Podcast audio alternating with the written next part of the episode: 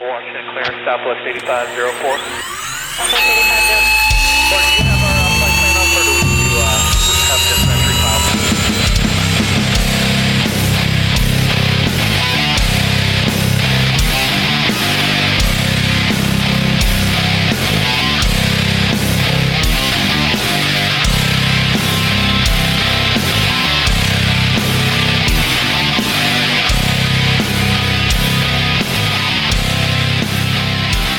Welcome to Teleroad RC. This is episode 23 titled Mentoring, and that's nice. Do it the other direction now.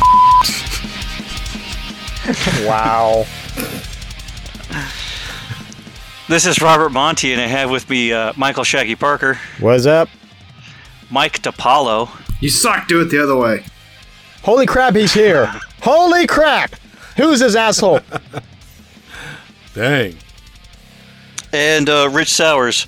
Hey guys, what's up? And uh, first bit of uh, first, bit- first bit of work here is to officially welcome Rich Sowers as a host to the Telerotor Show. Thanks, guys. I I uh, I've been having a lot of fun, so it's it's good to uh, let everybody know we're going to do this. So I think everybody's pretty much like guessed it already, but yep. yeah, I got a lot of questions at Modown about it. So He hasn't crashed into us and made us all look bad yet, so he can oh. stay. Oh, I'm old, so it'll happen. Don't don't give it up too soon. That's the that's the last bar he has to hit before we officially allow him. as long as he does it, as long as he does it going the other way. Uh, yeah, yeah, yeah. I only do it off my left. So Do it off the right. So, uh, Rich, uh, tell us a bit about yourself. well, guys, I um I started flying. Most guys know the stories, but I started flying. Damn, what in the early '90s? Um, did a little bit of competing at Nats and Sportsman. Um, back then, I didn't have a lot of people to fly with, so it was a lot of learning on my own. And um, then I took a hiatus for about 15 years. Um, went and raced sailboats for a while with my kids while they were they weren't into helicopters and that kind of thing. So I had two girls, and uh, then when they got into boys and cars and school and all that crap, um, outgrew my sailing or going to sailing with dad. Uh, got back into helicopters and, uh, and that was what about five years ago now, six years ago, I guess. Um, got back in and I've got, um, mostly synergy stuff and, uh, I've got a proto. So I, you guys have heard me talk about that and I've got crap. I have to look back at my wall. I do have a Goblin 570 up there, and I've got a Synergy 516 and a couple of E5s. I got a I got one E5 stretched to a, uh 626. I got an N7 gasser. Um, there's uh, what else is up there? I got an N5C that I like to you know for, as a nitro. Let's see. I, ah, where was I going with that shit? Um, Model, keep it to the models you fly. Keep it to the models you fly, the models that I fly. or the ones you crash. Oh, All of them. ain't worth owning if I ain't crashing it. and you know, for what the last year, you and I have been talking about doing competition and Yep. getting started back up with that stuff. And um, I had decided this year I'm definitely going to make a run at Nats. So that's my goal, and uh, we'll be talking about it, I'm sure, quite a bit. You know, the the uh, the idea of getting there and how I get there um, on the podcast this year. So. Um, I think that'll be a fun goal and will definitely advance my skills. We've got, I fly um, at a small field in Fayetteville, North Carolina, and it's day well, it's Davis Bridge, um, and uh, it's a you know good group of mostly plankers. There's only two of us helicopter pilots out there right now, me and and Pudu, and a lot of you guys know Pudu already. Um, I like flying with him. He pushes me quite a bit. you need to drag him an E3 in. I mean, he's perfect for that. I'm working on it. I am working on it. he it. would do good. Um, Just polishing up those maneuvers, he's already got the the basics down. Oh yeah, he'd be able to do it no problem, and um, you know, with just knowing what the maneuvers are, and he's so focused on maneuvers that uh, I think he'd be really good at it. So I'm trying. We'll have to. You guys will help me work on him, and we'll get him there maybe. Um, but other than that, um, like I said, I'm out of Fayetteville, North Carolina, so I typically hit all of the events from what Virginia down to Florida, um, anything in between. Um, so most of you guys know me from most of the fun flies around. I've met most of them. Um, I think I've missed one this season so far. Uh, of course, we'll be at Extravaganza this weekend, and then um, we've got what three more all this month. So it's a, it's a busy heli month. It is a real busy heli month. but, uh, and then you know for the last few weeks we've been having a lot of fun. You know, last couple of months actually playing with the podcast, and um, you know I'm having a lot of fun with this, guys. I appreciate you inviting me on and uh, making me a member. It's going to be a lot of fun. Oh heck yeah! It is. You add a lot to the show. Well, I appreciate that. I hope I add a lot more and uh, you know help the listeners a little bit, and um, you know we'll see what happens. But I'm I'm excited about the prospect of everything. So, uh, in continuing along, uh, what we did since last episode, Rich, why don't you continue it along? oh man, well, you all know we um we had this little tiny you know fun fly to go to a couple or last weekend actually wasn't it? No, weekend before. Weekend Yep. before. Yeah, weekend before, and uh, went to the mow down. Of course, had to get a few things ready to go. I did get my N5C that I crashed right before the mow down, back in the air at the mow down, and then proceeded to turn around this weekend to get a little auto practice for the auto contest this weekend, and then proceeded to crash. it again. Smash. And actually, you know what? It wasn't really a smash. It was more of a pancake. Yeah, I kind of. When shit goes bad at, you know, like 70 feet and you don't bail, it's only going to get freaking worse. And, Hey uh, guys, I'm gonna go out here and make some flapjacks. Anyone want some? and that was the N5C. So that gear, yeah, it was just a loss of gear though. And I burned up a servo from it. I guess it bound up the elevator servo when it was laying on the ground. Oh, so it wasn't the rudder. I thought it was the rudder. Yeah, it was elevator and this it was rudder before. Oh, I lost okay. the rudder servo in that first crash before mow down. I thought it was the same servo. then- or the same, you know, same, I thought it was same- uh-uh. two tail servos. Like that's that's not the servos causing that. That's weird. But okay, I see now. No, yeah, no, it was it was rudder first, and then it was it was elevator this time. Oh. and uh, I think it was just because it was laying on its side where the blades were sitting. I mean, I didn't lose blades, didn't crack anything, didn't didn't even do anything to the canopy. I mean, it's helicopter's perfectly fine except for the gear and the servo. It didn't strip the servo, but the motor it doesn't move. You It know, burned doesn't it up. at all. So it burned it up. Hmm. Weird. Yeah. I think I'm in servo hell right this second. But other than the deal we found on the uh, expert uh, R2s that we got, Well, so, you know, you got. I I'm- missed out. that I got, Yeah, I, I waited too long and and whoops. yeah, um, we found them for 86 bucks a piece, brand new, and that's a that's a steal. Yeah, not sure if they're clearancing that. Well, it says clearance, but I'm not sure if they're you know getting rid of them or you know eh, or they're just clearing their shelves out and making room for new ones. But yeah. I mean, hmm, That was coming. That was coming from who? Empire. Well, I'll tell you that they have some good deals on some stuff right now. If you're looking for Gaui stuff, dude. There's a uh, Gaui X7 uh, basic kit with a Scorpion motor for four hundred fifty dollars. yeah, I Yeah. mean, they're really blowing stuff out. Yeah, there's a lot of fifty percent Uh-huh. off on on kits and stuff. I mean, the R5 is seven seventy is seven fifty. It's normally a thirteen hundred dollar kit. Yeah. So Yeah. it, it it's I don't know it um it looks bad. I hope not. Uh, Ali RC is also um it's basically linked with uh it's a separate separate web and separate hobby store, but it's linked with uh Empire and the same same web page layout and everything. Uh, that's also they, they have the same exact sales. Um, what's funny is you order from Ali RC, uh, you get free shipping if your order's over hundred dollars. Where on Empire, you got to pay shipping. That doesn't sound like what we did since last episode. Sounds like you're doing news right now, Shaggy. Okay. Well, sorry, didn't mean to get him going in another direction. But the um, what was I saying? The oh, so got gang or got a set of those coming, but you know we, we did the mow down, and um, I think I'll let you guys go into that a little deeper. Had a blast, you know, met some guys I'd never met before. Of course, the regulars were all there.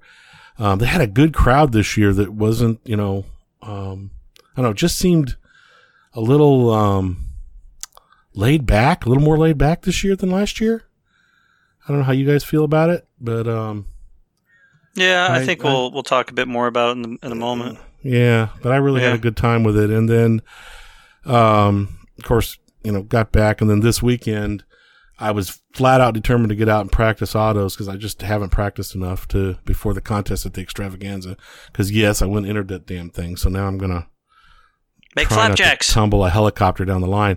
But you know what? Our field is is although it's not a bad field, it's too rough for doing sliding autos. It's too easy to catch a skid. We got too many holes and divots, and it's not nearly like RCHO, but it's bad enough. And I tell you what, man, the ground is so dry right now, and all the grass trimming and crap from all the mowing and stuff, that it's just um, the field's really nasty right this minute. And uh, you should have seen Pudu was doing some really low to the ground stuff yesterday, and his helicopter was just covered in grass and muck and mud. I'd never seen a helicopter that dirty. Um, and I didn't, I didn't, mine wasn't too bad considering, hell, mine, the one in the dirt was even cleaner than his was. Wow. But the, um, it didn't let us, or I say it didn't, it wasn't a good opportunity to practice sliding autos. But what I was able to do was uh, put down a couple of cones and practice getting to that line um, where we're, Mm. we'll have to start the sliding autos from. So, and for me, that was a pretty good challenge. So, um, started out on the N5C and did a couple of tanks worth of autos with that. Well, I should say a tank and a half because it was about a half, half, halfway through the second tank that I decided to, uh, I don't know what the hell I did. I did something really high. I mean, I started really high, I had plenty of time to bail out and I didn't. I kept trying to get some head speed back and save it right to watching it till it pancaked into the field. Um, like I said, not a lot of damage because it didn't have any really. It really fell about five or six feet, is what it, you know what I mean? And so it just pancaked in. Hmm. But uh, it wasn't bad. And then, uh, but I had the gasser out and I haven't autoed that much. And that's an N7 gasser. And um, man, we, we put two tanks through that and of autos. And that's a lot of damn autos. Um, Yeah. you know, it was a lot of fun. And I tell you what, that's the one I'm going to use this weekend. Um, Oh, auto's the- so much better than the N5C. Yeah, yeah. That's the crazy thing is uh, you're running six nineties or seven tens on it. No, 715s. Seven fifteens are not rails. No, they're not rails. They're Okay. um, cyclones on that one. Okay. Yeah. Yeah. I, yeah. s- I still have a couple of pairs of cyclones. And Yeah. uh, we talked about we talked about in previous episodes, but yeah, the, the gasser with all its weight, it can be a really awesome model um, to do autos with. yeah, I just weighed mine today. Dry, it's only 12.8. Um, Only. only. hey, that's lighter than my Protos. Uh, dry. Yeah, dry.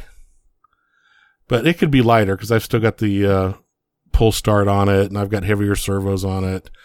Um, it could I could lighten it up a little bit, but um, I wouldn't. it is it is what it is. It is what it is. No, that's that's one of the things that gives Raja so much energy at the bottom of the autos is because he has so much potential. When he gets down to the bottom, he turns when he does the auto, it turns the potential into um, oh, what was the word? Kinetic. Kinetic energy, and then so he's got all that energy left at the bottom of the auto, so he can hover the model around and place it exactly where he wants it. Yeah, I was surprised at how long it sat there. Uh, Yeah. Even when I screwed up, it was like, Yeah, damn, I got plenty of time here. yeah, Um, yeah, yeah. Matter of fact, I was having trouble getting it on the ground before the line just because of that reason. You know, I was Mhm. having to start it farther out. And Yep. um, I think, you know, once we practice Friday, because you're going to do the class on Friday, right? Yeah, class is Friday, and then I think the X competition Saturday. Yeah. So we'll we'll practice the sliding part of it, but um, I think I think it was it was good practice. It was good time, and it wasn't too much damage, and the the uh, gasser totally survived. So, um, you know, it is what it is. But it was a good time, and I think that brings us up to now. So, um, I guess who who wants to go next? I think DePaulo. DePaulo. So I gotta talk about bullshit now. Okay. Uh, What you done since the last recording, which should be like four recordings now. Four months. that's nothing important. There's there's nothing important. You're out of a camper. yeah. Well, I guess that's important ish. Freaking helped you move all freaking Friday night, Yeah, you did. You, you got dinner I out of it. And it was good. Sat there all grumpy though because I was so tired, dude. You just looked butthurt the whole time. I'm surprised you didn't ask me because I could probably use the exercise. Yeah, yeah. I think you want the exercise. Oh, that's true, Monty. I, I don't know. I didn't think to ask Monty. No, we can just go down the list. Uh, nitro engine blew out a bearing. That sucked. That was kind of cool. Got to replace it. It covered itself in goo. The bearing's not even messed up. The shield just decided to piece out. So that, that kind of lame. Uh, E5 got flown. Bought a Revo. Joe Reyes has my old one. Mitch and Zando broke Joe's. That kind of sucked. Went and bought new ones the next day. Then Travis broke the drive shafts. Stupid cars, right? Uh, let's see. Two people have micro glows for beta testing. I'm actually sitting here writing a bunch of code for more stuff. People keep nagging me for a DePaulo buffer system thing, whatever the hell that's supposed to be. Yeah, we call it a Monty. So we should just call it the full Monty. I would. We should just call it the full Monty. the best buffer I know for a DePaulo was a Monty. We just, we should just call it. I just want to call it the full Monty now. Oh, Uh. When am I gonna get a U glue? I don't know. When you fly Nitro again.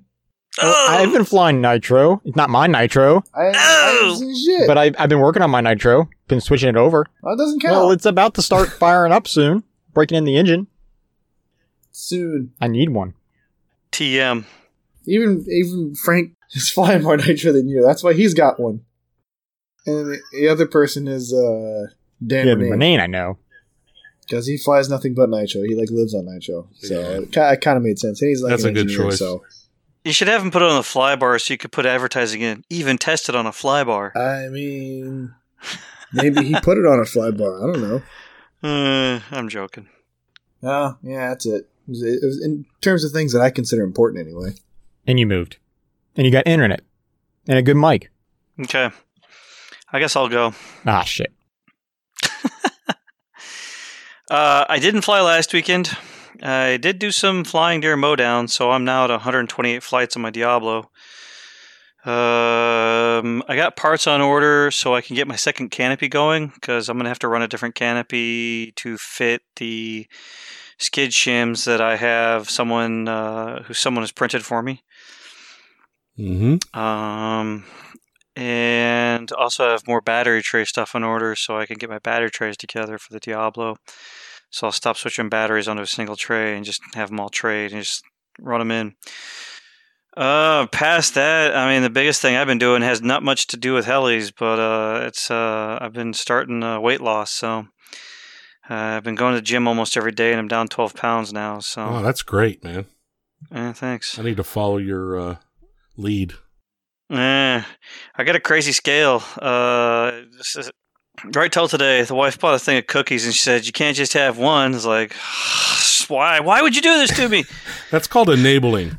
I know. I'm gonna have to. Well, uh, it's- I think she's getting me back because she goes to the gym with me, and I keep forcing her to go. Ah, Uh, Speaking of which, I'm gonna text her now and tell her, "Yeah, good job. I've ate three of them things now. Uh, get your gym clothes on. We're going.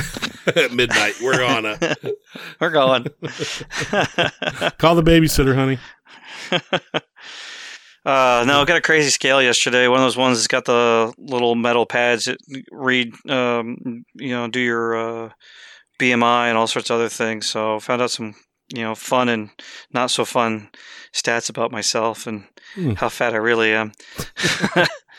Does percentage of body fat and stuff. yeah, it even goes down to give your, uh, even gives your metabolic rate or your no, your metabolic age. So it says I'm I've got the metabolism of a 43 year old, but I'm 40. This sucks. Um, I I wouldn't even get on that sucker because it'd say I'm like 90.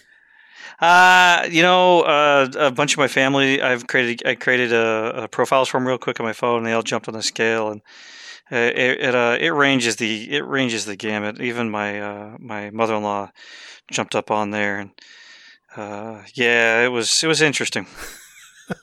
Which one did you get? Uh, whatever one Amazon's uh, giving a deal on right now. Oh, it's I like gotcha. twenty six dollars with a three dollar off coupon.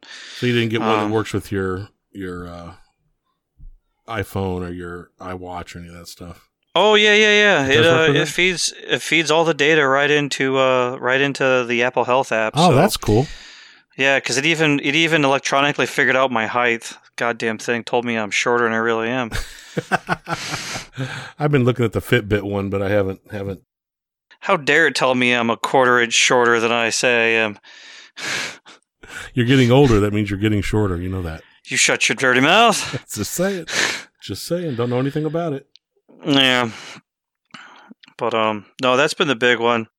Um yeah, did go to Mowdown. Big thing is uh folks probably saw my son out there some and then uh you know, it was a great event. We'll get into that in a moment though. Um I'm looking forward to extravaganza. Got to teach in this auto clinic. Um Yeah, I'm looking forward to it too. yeah, I'm uh, it, uh, I'm I'm still debating my strategy. I'm kind of waiting to see what the pilots are doing, but I have I have a basic strategy laid out on the guys, and past that, it's gonna be it's gonna be probably a, a, bit of what we're talking about in this episode of, um, you know, how do you how do you how do you how do you do this? How do you mentor them? Mhm. But I think we'll get into that a, bit later. So, how about that, Shaggy? Your turn, Jaggy. and he's dead. Microphone was off. Kind of helps turn it on. All right, ready for two hours of of this stuff? No, I'm here to reel your ass in. Shit. Well, first up, I'll start with today and then go backwards. So, today at work, I was listening to Freefall, and apparently, uh, Dennis Delisle, uh, commented reg- uh, regarding our show, but somehow it went to Freefall's show on Podbean. So, I don't know how that worked, but anyway, he, he was basically asking a question to me about the Gaui R5. Uh, uh, he was asking basically what my setup is going to be on it. And well, I will say that I did order all the rest of the parts. I have a new fuselage for it. Uh, as far as like electronics goes, is I'm going to be running the R2 uh, Cyclics and R2 tail or R2T tail servo. I'm going to most likely put a CGY 750, but again, I just bought it in Axon, uh, Bavarian Demon Axon, so I may even get that a shot. But between those two gyros, I'll probably put in there. Uh, most likely a Hobbywing 130 amp HV, and most likely a Scorpion 45, 25, 520. Uh, blades, whatever works. I really don't have a preference on blades yet. Whatever's in my 600 blade bag, but most likely 600s. So, um, been slowly, uh, slowly kind of swapping things to Futaba now. Uh, Fireball is finally being swapped over. My Nitro, I'm getting a model memory set up in my radio, but I haven't swapped it over yet because as long as I've had this model, I've never touched anything. So as far as like the program setup and like the governor and how to set that up, I have no freaking clue. So I gotta learn, I gotta learn Nitro again.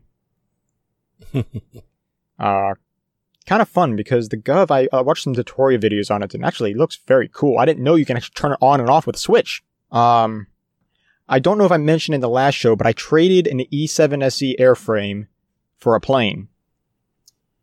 Flew the plane, first flight, landed, the landing gears broke off. Like, what the hell? I glued that back together with 4070 Loctite. And I fly it around for a little while. Everything's good. Plane does not react the way I would like to see it. It's, it was a good flying plane. It was a uh, uh, Precision Aerobatics uh, Addiction XL. Great plane, not for me. So I sold it. I sold it and did a partial trade for Futaba receivers. Hmm. Um, so those Futaba receivers are going to go in some other aircrafts. And I'm also working on the turbine. I'm getting the jet going. I need I need help from Mike and maybe Casey on the like motor setup and everything. But I'm getting all the Motor setup's easy, mate. well then show me. Uh, well, I can't meet you at the field anymore. Damn it. Well, you can still meet at the field. Yeah, but it's not like it's not like it's a guarantee he's gonna be there. Before Uh. I can just show up and I know he's gonna be there. Um, but yeah, I mean, I'm actually starting to get the. I- I'm actually so. I know I'm talking a lot about planes right now, but all in all, I'm working with the Futaba radio and I'm binding, or I'm linking, I can't say bind anymore. I'm linking the receivers to the radio and I'm, I'm just, I'm understanding it. And I'm like, I'm doing the basic setup and I'm getting all excited because it's like, I know what I'm doing now. It's like, I'm finally understanding Futaba and it's like amazing because Futaba is not an easy system to really understand everything. And I don't understand everything at all, but it's uh, it's making sense to me. Uh, and same goes with the CGY. I was messing with the logo. Uh, again, we'll talk about it's more of the spring or Modown type talk, but talking with Ben and and Ben Miner and Rob, they are really been helping me a lot, and thank you guys so much. Uh, but I'm starting to understand what to do, and it's just I'm getting all excited because like I know how to do shit. Oh yeah, basically one last thing. Um, kind of like what Rich was talking about about uh, uh, that sale Empire was having with the R2 servos. I missed I missed out on mine. I was like, should I buy it? No, I don't need them, but uh, it'd be good to have a spare, but I don't need them. So I, I I was like debating about it. I was like, yeah, I'll pull the trigger. Up, oh, they're sold. Shit. so whoops. But they had some uh they had some A2s, uh, which are the plain versions of the expert servos. And uh, I ordered six of those for one of my big gassers because I've been wanting to convert those for a while. So uh, I'm excited to try those out and have full HV setup on the um, big planes and, or at least one of the big planes and have faster servos. So that's exciting. So at least I got something. Yeah, that'd be cool. The only thing I have left is basically Modown. So let's go. I have a lot of Modown shit. Yeah, I wrote a few things here, so we uh, changed it around a bit, and uh, so RC heli news and heli event coverage kind of put into one section. Yep, here. there is some news. Uh, I don't know about a whole lot of news this week anyway. uh, you know, I finished listening up to the uh, Heliheads guys, and they found some. They found some news. So uh, the thing is, is we don't publish nearly as often. So we we talked before about it that it really isn't worth it because we're not very timely Yeah, I agree with on you. news. Yeah, but uh, so some overview things. Uh, I think all of us, yeah, we said we had fun. Um, the event broke a record for registered pilots, hit 107. I think previous previous uh, records for that event is usually around 75 to 80. Um, Modown's always been known as a more laid back event at the Fredericksburg RC uh, Club. It was a really good turnout. f- Debate how m- low the pro pilot count was. Um, agree. I think. I think. That's when it's more fun, man. It, it was. Yeah. Yeah, I think I that- think. I mean, not to say the pro pilots aren't fun. No, they are. It's just with usually they bring a lot of people with them, or you know, a lot of people want to be there because they're going out, but people just came out just to have fun. They didn't care who was there. Hey, I, w- yeah. I would debate on a lot of people. Um, it is it is a deciding factor for some. I would still say the event though still had some really great guys who who came from far far away. yeah. Um, you know, uh, guys attending from California and Florida, and you know, uh, I think I was picking next to a guy coming from Maine. So Oh, that's pretty cool. guys are guys are learning about the event and they're they're making their way down. Um, as everyone's probably seen from videos that uh, videos that Rich put up and also that um, Sh- uh, Shaggy put up the uh, the Kraken Nitro that Scott Graham custom made frames for that uh, made its debut. El Presidente. That thing was freaking awesome. Oh eh, yes, dude. I think it was just more awesome that, that Scott went through and, and custom made frames, reused reused parts from the whole Goblin lineup, and then was just every flight that thing went out, it was in it was in pain. Oh, it was in pain. I mean, all three sets of frames it went through.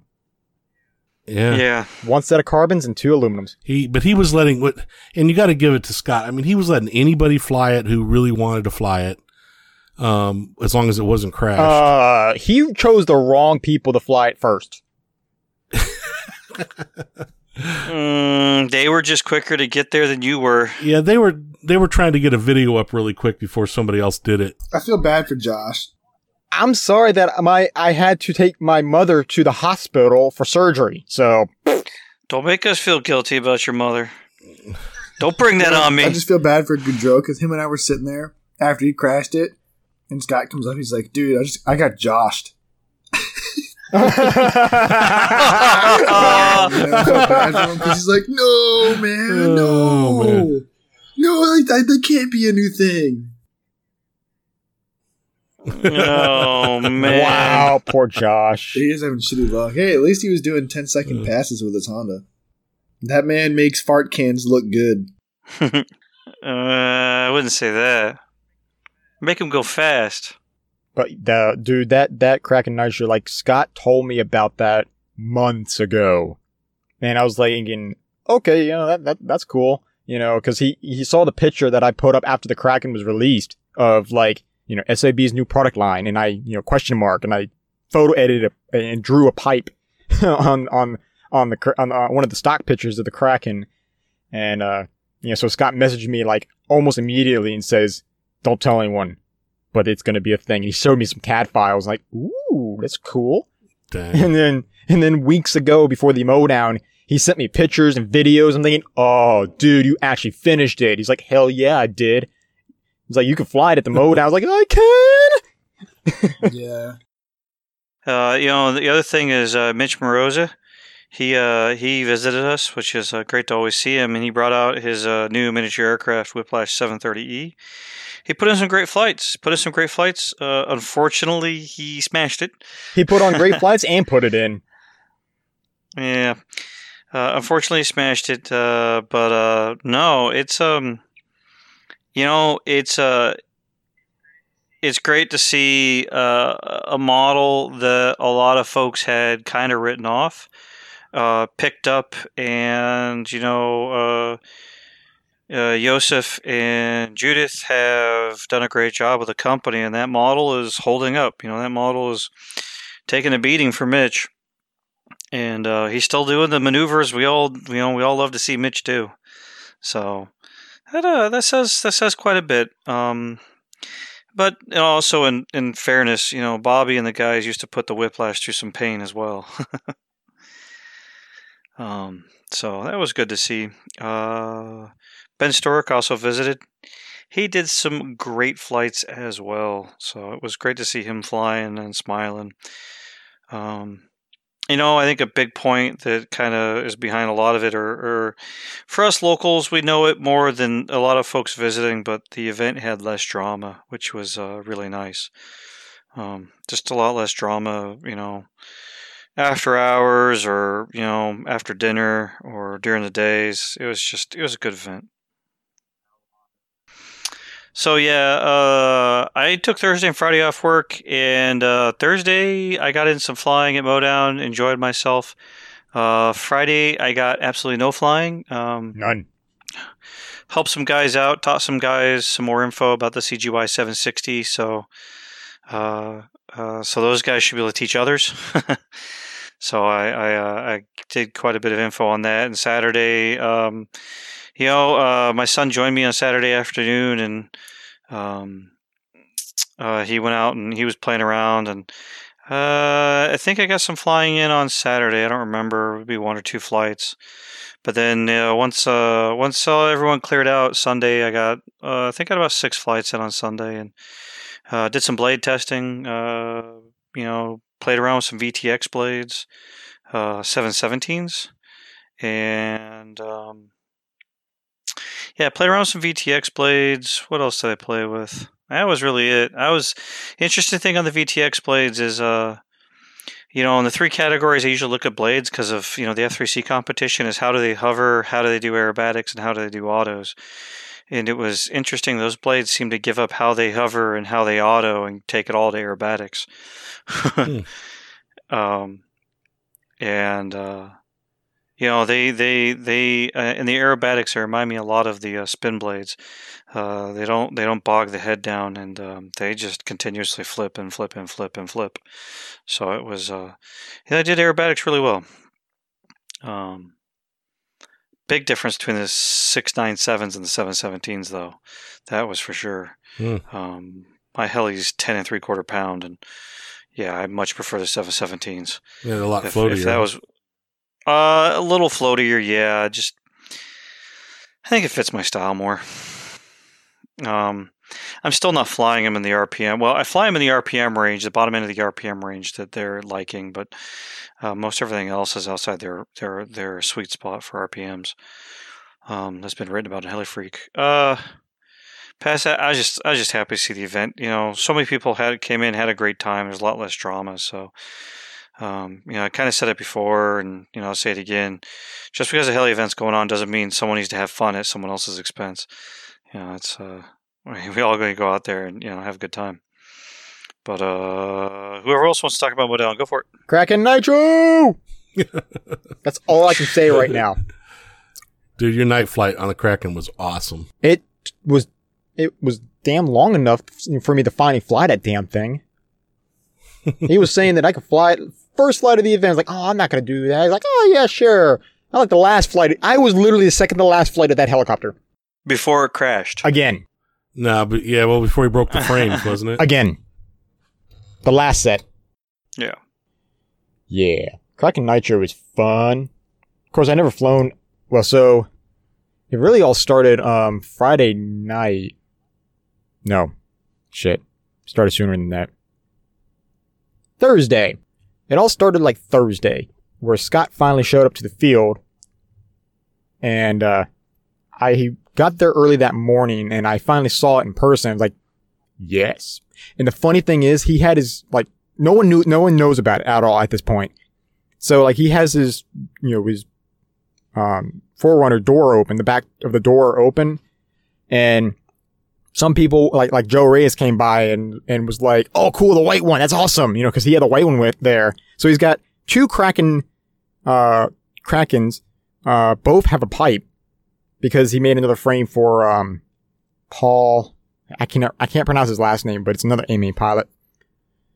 And uh, and then the white one is there. So you know, like like for example, Joe Reyes came by. He's like, oh wow, look at that! You know, the white one's in person. It's so cool. And completely oblivious of of there's two Krakens with pipes on it.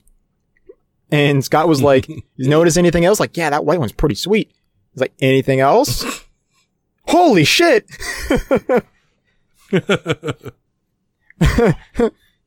is that glued on or is that actually an engine? Nope, it's it, it, it's an engine in there. It was just funny to see certain people would walk by and they'll immediately see the white one. They don't even freaking know that there's a pipe on the other one.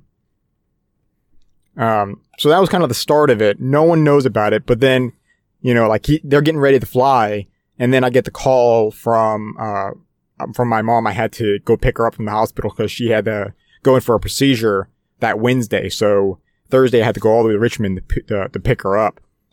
So, and that basically, yeah, that took the rest of the day. I wasn't able to go back to the field at all that day. But, uh, so in between picking her up, I get a message that from Scott saying it's dead. and, and, and that's all I say. I'm thinking, in my heart saying, like, you've got to be flipping kidding me. The event hasn't even started. so I messaged him. It's like, what do you mean? What did you do? He said, I didn't do it. Josh did. no. And then, of course, I see the video from Rich. Yeah, that was that was sad. Cool, but sad. Oh, yeah. And, uh, Um, because I know they did the one. You know, Mitch, I think who was it that did the first flight out on the front from the front field? Um, who did Scott build the other one for? Paul, I, I, I can't remember his last name. I can't pronounce, pronounce it. 'Cause he did a killer flight with one on the front flight line first. Andrelli. And really, there you go. And then, you know, he came back and everybody had been, you know, shooting videos and taking pictures. And um, I was like, dude, you might want to get this up if you're going to, you know, otherwise people, other people are going to get it up first. And Yeah. so they went out to the back line to shoot a video specifically, you know, do a live, Yep. Um, a live FaceTime, not FaceTime, but a live um, Facebook feed of the flight. And um, so Scott was recording it. And, um, you know, they're just, they're doing a double flight. It was awesome. Yeah. And I'm sitting there watching one helicopter. I was like, boop, boop, tumbled right in front of me. And I was like, oh, shit. Um, but winter video. And, uh, it was, it was, everything was freaking awesome too. Yeah. Yeah. And, um, so basically the, uh, prototype frames, the carbon frames were demolished, uh, unfortunately. Uh, because I was going to say, like, well, Shannon's there. Shannon has parts. Eh, he doesn't have those parts. Yeah, it was the it was the actual Yep. frames that took the beating, and it was the very first ones indeed out of carbon. Yep. So they were a thinner carbon. Two and mil. They they were literally the prototype. So they were. Yep. Um, it pulled the whole top of the motor, you know, the, or not the motor, but the entire Transmission. top of the, Transmission you know, plate. Transmission came off just because he didn't have it as as beefy as he had the second set that he did. done. Yeah. And so, um, but then he says, don't worry, I've got the aluminum ones. Like, oh, thank God. so he still has, because he originally made them out of aluminum. That was the very first prototype frames. And because it's a lot easier to make them out of aluminum than carbon. And, Right. uh, so he puts them on the aluminum. And then Saturday, I have all Saturday. You know, my dad's taking care of my mom at home, so I, I know she's good. Uh, though I, I regularly check them, just like, you need me to come home? You know, I, I, I can. Not really want to, but I can if you need me.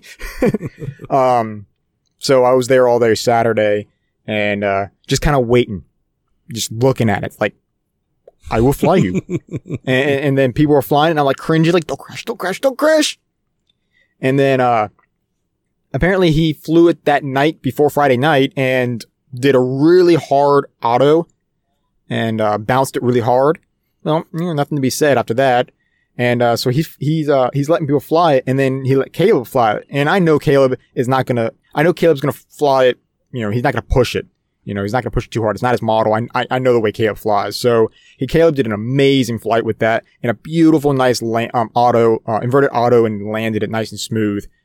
And, uh, they Mhm. bring it back to the bench and, and, and, uh, Shannon looked, I was like, is that cracked? And there's a big old crack right in the car, right in the, uh, uh, where the boom bolts onto aluminum. uh, on the aluminum frame, not a bend, but an actual crack.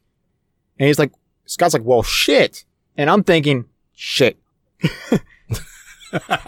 uh, uh, Scott was like, you know, that could have been the auto I had last night. Yeah.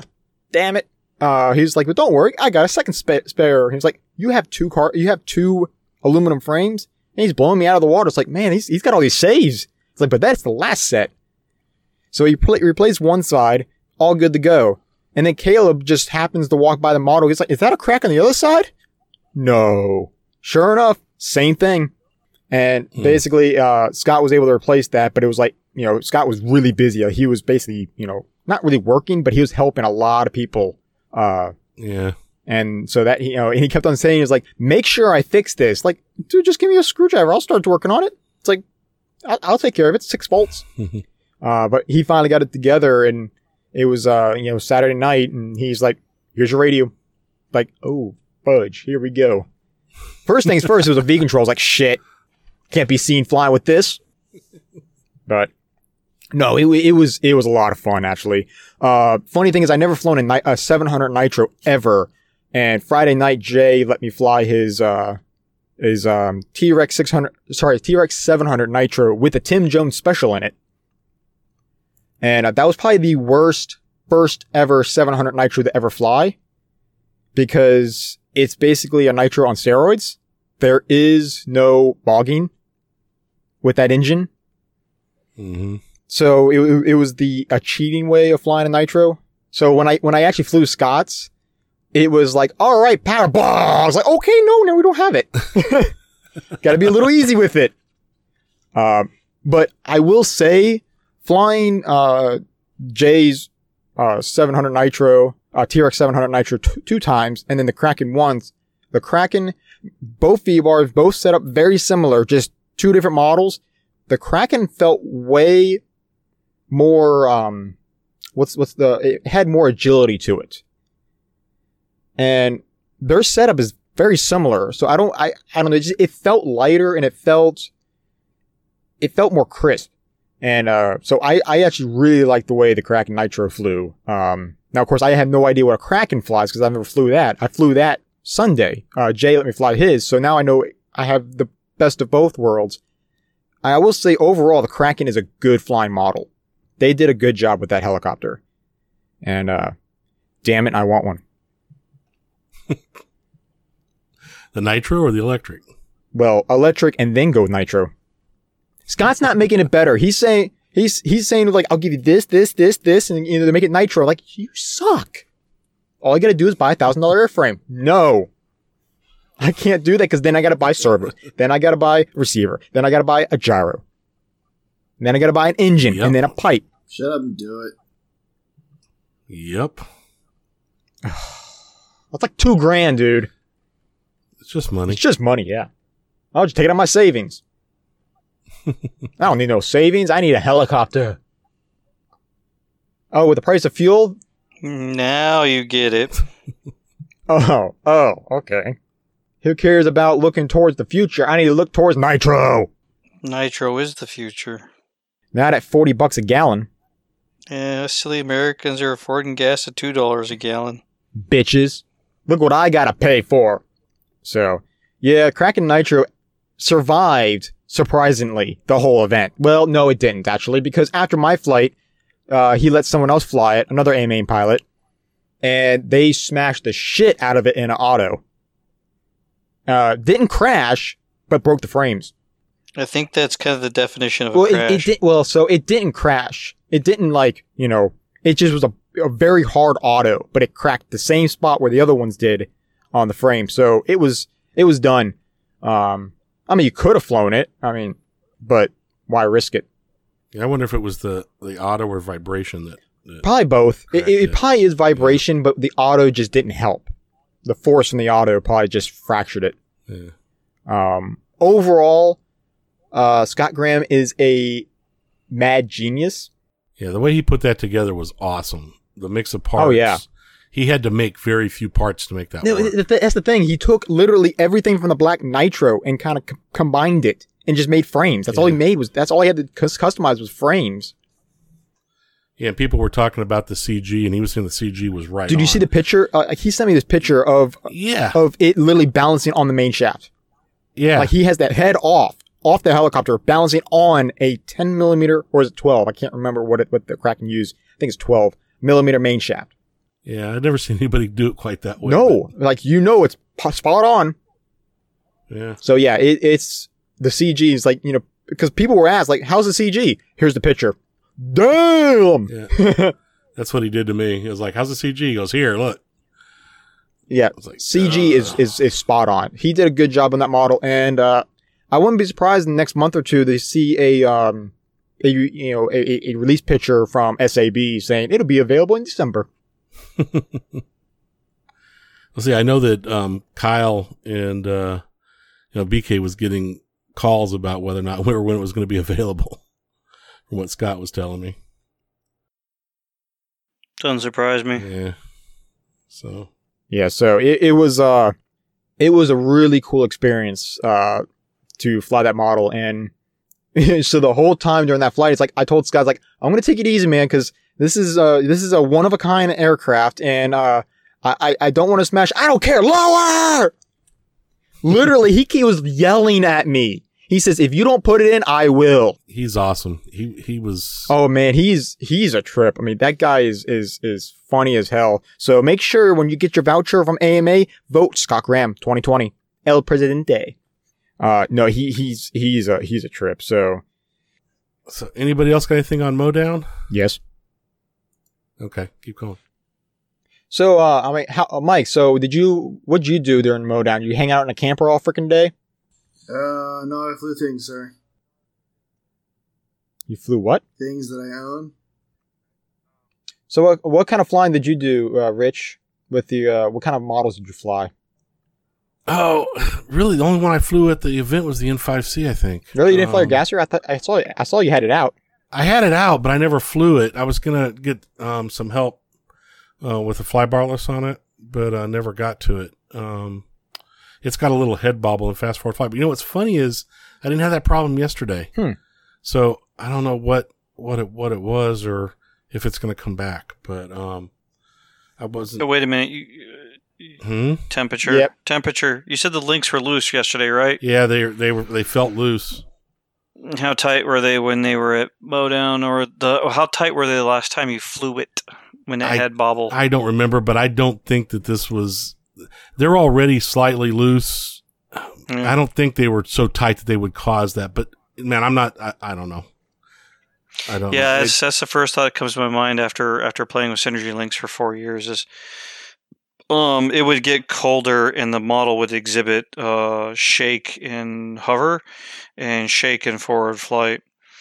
Um, but as soon as it warmed up, the model would smooth out, and then when I'd walk the model around, you could actually like feel it as as I kind of walked the model and swung it a little bit. So Well, it, may be, but I mean, yesterday was actually cooler probably than the last time I flew it. yeah, Um, but I don't know. I mean, I just, I and I wasn't doing a lot of high speed stuff either. You know, I mean, other than just setting up for autos. You know, making, you know, coming around to get set up for an auto. Right. yeah, So I don't know. We're gonna fly it again this weekend. So hell yeah. Yeah, i- if not, we got more ways to rust it for you. but we'll see. I mean, that, that's. I had all my helis there, most of them. You know, all my big ones. And uh, Dude, I like your camp, your your, your uh, trailer setup. It's nice. Thanks, man. It's getting there. It's definitely getting there. I've got to get some cabinets and stuff for some storage, but it's getting there. Yeah, it looks really good. I like it. It's comfortable. Um, dude, you know, you know my thing with fun flies. I, I, it's it's not for me. It's not about the flying. For me, it's about the people and getting out and talking and learning and you know and helping if I can and you know it's it's about the people and the talking and you know what I mean. So And it's about the bread You and the pudding and the, uh, although and the talking. I've been getting the talking. I've been getting more people dragging me out flying, but um, I'm gonna, that's another thing I'm going to work on at events this season, this next season is um, doing more flying at the events.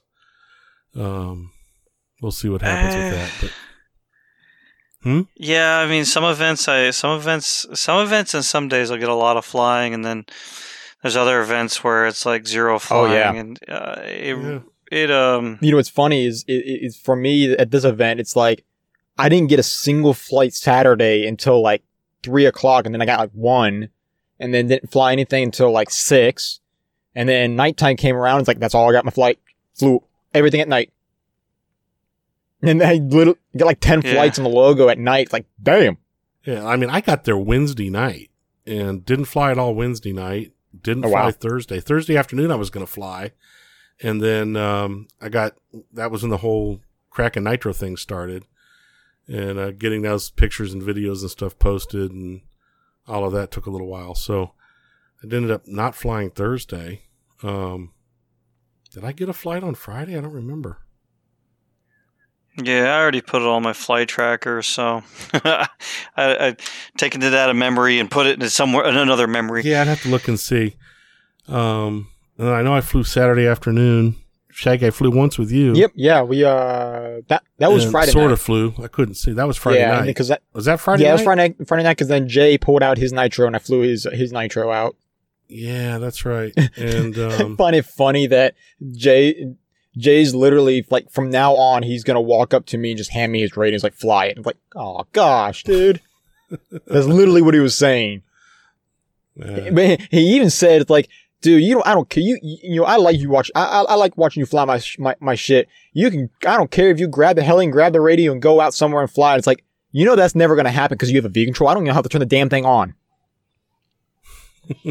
Pug the Hellion. Oh, that's right. You did say that. and I think we're the only podcast that doesn't have have a bunch of um, V control. That's guys. right. None of us have one.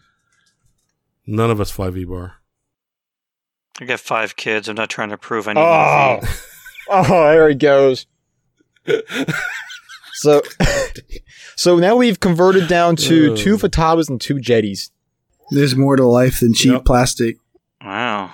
Before we had a mixed match, uh, Oh. cold ass aluminum in the wintertime. That's why you stick it behind your jet, and now it's warm.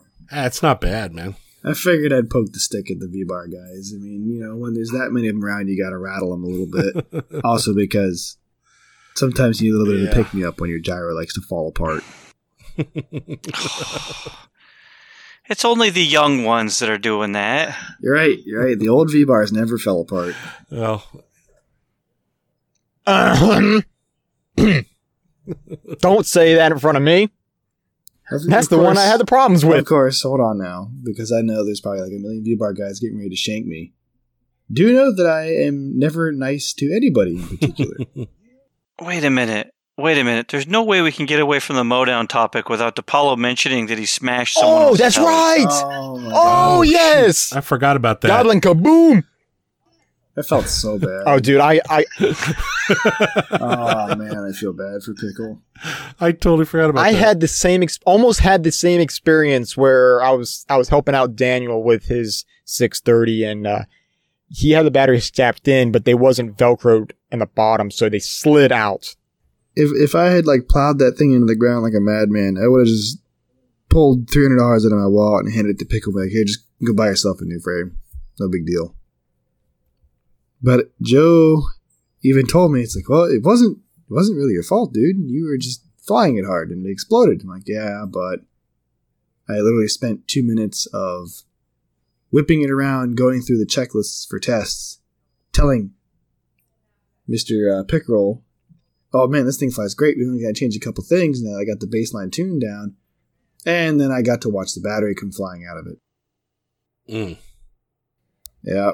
Yeah. I mean, and, and he'd just come back into the hobby. But I mean, at the end of the day, Joe told me, and Pickle came up to me and was saying, like, well, it sucks, but that was the coolest helicopter crash I've ever seen. well, if you got a crash. yeah. it, it, it was pretty intense. I'm not going to lie. Like, it was tick-tocking. I was trying to figure out how much D-gain I was going to need for the ailerons. We were two tick-tocks like, like two feet off the ground, right in, in front center, as, uh, as quick as I can to see if I can get to, to wobble. And I'm coming back towards us, and that's when I see the battery start to come loose. And I'm like, oh, you got to be kidding me. And at this point, I realized, well, there's no real way out of this. We're too far over to roll. I can't stop it in time, so I'm going to have to use negatives uh, collective to stop, and it exploded. Mm. Yeah, I, I almost had the same experience, but luckily the uh, battery connectors held the battery in just long enough to flip it back over. Oh, dude, there there was no holding this battery. That thing completely came flying out of Oh it. gosh. Yeah, I So this is how I learned that uh, there's an old school. This is how the uh, the goblins used to do their battery trays. I'd never seen this, and this is apparently the reason they uh, do not use this anymore. So when Pickle Pickle, well, Pickle and Joe brought me the helicopter and put it in front of me. I'm like, oh, okay, well, it's all assembled and ready to go, right? And it looked like the battery strapped in. I pulled up on the batteries. You know, you're like, yeah, yeah, they're not moving at all. So uh, OG Goblin people are, are gonna know exactly where this is going. They're probably thinking like, "Yep, it's those stupid things that hang off the front of the battery tree." I'm like, yeah, it's those two little prongs. Yep. So for people who don't know about this, so uh, the Goblin's got a little rod that goes across the front of the helicopter, and there's these two little metal tabs that hang down from the tray. You have to make sure those are behind that rod, and then strap the batteries down. Mhm. And unless you personally have experience with this, I doubt you're going to look for it. Especially if someone hands you a helicopter that's ready to go and you do your setup and it's ready to rock. And uh, yeah, if you, you do enough pyro TikTok stuff, it's going to explode. Yeah, it's a good feel. yeah, I dude, I, I can't I can't say how much that sucks. I I I, I can only imagine what you're feeling. But it, it's a good. The best thing about it is, you know, they were all cool with it. I mean, yeah, I mean, there was nothing you could have done. It's not your fault, but it's still. I know, you know, that that, that feeling though of like, yeah, but it wouldn't have done it if I wasn't doing this. If it was done right, or if I saw that, it's like, well, there's no way you could have Although seen. the thing is, if it wasn't me, it was going to be exactly, somebody else. exactly. Right. and, and yeah. that's and that's where that's where this okay um this whole thing goes where if someone lets you fly their model and you put it in yeah, you should you should cover it where if it's a mechanical failure they should cover it you know that that's where that it, we oh, could no, probably dude. If I had plowed his helicopter, I was going to hand him $300 bills right on the spot and be like, here, fix your shit. you know maybe we could probably t- discuss this in another episode one day but yeah that's that's kind of like you know I, I i was flying like i was flying scott graham's heli and he was telling me to go lower and stuff like that it's like dude i'm not doing it because if it goes in I, i'm covering it and he's like no i don't care it's like i'm gonna cover it i know this is getting on long but i just want to let i just want to uh, say one more thing about Mowdown before we can probably move it along unless you have uh, any other things but uh, last thing I want to say is I just want to give a, I mentioned earlier, but I want to give a big thanks to Rob and uh, Ben for helping me with my CGY setup on the logo. That thing is so much fun. the, the heli flies a lot better. I need the work. I, I still have some more tuning to work on, uh, but I know what to do now. That's the thing. That's the biggest thing. It's like it's not one of those things where I say like, yeah, I, and, and I have this last five percent that I need to do in tuning. I'll get to it and not have a clue what I'm doing or what I need to do. now I know what I need. I know what needs to be done and I know how to do it. That's the biggest thing. But the model's different because it's, I'm not used to it still because the CGY, just the way it flies, I love the way it flies. It's just, it's, I'm not used to it yet on what I want to do with it. So uh, I still got to get a little used to it. Uh, but the model is just, it's freaking crisp and it's just dialed in. And of course, also helps when you have a really good ESC in there. I mean, the motor is a motor, but the ESC is holy shit. The Gov is amazing. Um, though I do like the whine of the pyro motors. I, I like that. Like when you get at the right RPM, they give that, that high pitch whistle. I know that some people don't like it, but I really like it. Yeah, I don't usually think about it, but there's a bunch of people like your heli's making a lot of noise. I'm like, no, it's the sound of the motor. It's just normal. yeah, it's it's it's the like cooling fans that are the cooling ridges on the The KDE motor whistle. Yeah, like yeah. that. I mean, I can usually hear it. Hmm. Yeah. But Yeah. yeah, th- that model is um it's flying really really good. I, I like it a lot and uh That's all I gotta say though. When it comes to KDE, I've had that motor since the first big. Dude, you've had that forever. The thing still has stupid specs compared to modern oh yeah. It was ahead of its time. Uh Oh, dude, when those things came out, they blew everything else out of the water. It was like basically VTech, yo. And now they still hold up. oh yeah, they're a little heavier than normal, but I mean, you know, whatever. It has the power. Um yeah, so the the So I have to piss off my Hobbywing. yes. yeah, so the uh I had a lot of fun with the logo. I flew it a lot. I even did a uh, I did a night flare uh, Saturday night and um uh I don't know his last name, so please help me out with his last name, but Patrick. Finish the sentence, please. Patrick. Haruski. Yes, is there one we we're go. talking about. There we go. Huriski. Uh, Patrick Huriski. Uh, he was, he, he's been, like, most of the event, he was flying his Logo 600 SE. And, uh, so I, I'm like, I'm next to go up there, and he's like, you next, you have to go up? It's like, yep. He's like, all right, I'll fly after you. And I was like, I looked at him, I was like, dude, Logo 600, tandem? He's like, what the hell? so we walk up there, it's like, all right, we have no clue what we're doing. Let's get a, let- let's just like, all right, let's start off with, um, facing opposite directions. We'll pop up and then we'll start into a funnel. And then we'll, we'll, we'll play it by ear. So we literally did that. We just started doing this tandem and then, then we started doing rainbows and then like we started doing this one rainbow, like halfway through the rainbow, he's like, all right, uh, TikTok in the middle. And I was like, wait, what? Oh, okay. And as soon as I stopped, it was like perfectly synced. I didn't know what I was doing until it, it clicked at the second. And we did like a rainbow with a, you know, pause and then kind of finished the rainbow there. It was a fun tandem. Um, Hmm. I am not good at doing tandems, but that was fun. Yep. Two Logo 600s, uh, an SX and an SE with the old edge blades. Um, and then Sunday morning, woke up tired and, uh, first flight of the day was on the logo. And I started with the front field and realized that sun's too freaking bright.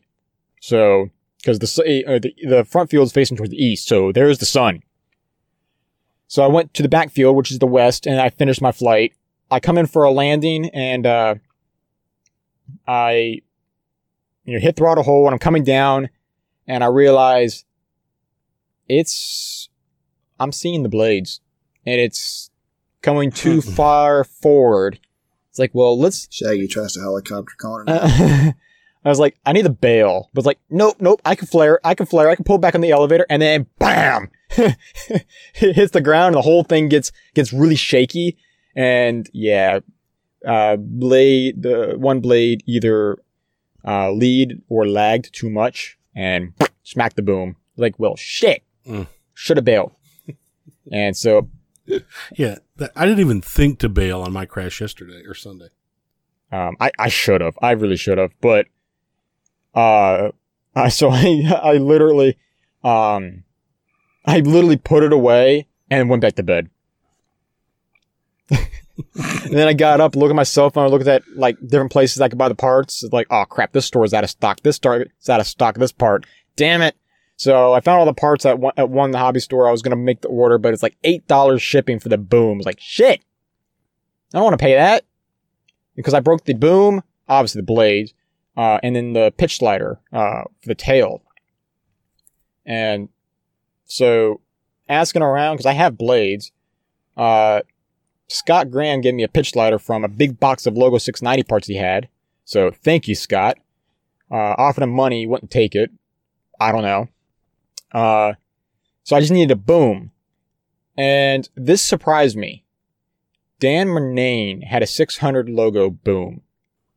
I gave him the money for the boom and, uh, uh, I put the heli back together and flew it again. Uh, I looked the blades. Only one blade got struck, and it was at the top of the blade. So it was just the carbon that got damaged. It wasn't the structure of the blade. So I'm thinking, hey, shit, Loctite 4070 on here. We're good to go. But I actually already have another set of those blades. I was like, Tyson, where are you? So I gave him the Tyson's like, oh, they're going on the slut. It's like, okay. They'll see about three more flights before they in, they get to demise. Nah, they'll see three more flights before they see some glue, and they'll see another ten flights Probably. afterwards. Ten to a hundred. He still has those uh, SWE blades I had. They had the same thing on them. So like right right where the bro- where the where the the um, crack mart is on the carbon, I just I just put full. I just took a sharpie and put full send Tyson. Marty, you want to start? So who's going to start? Um, I'll start it. So, main topic.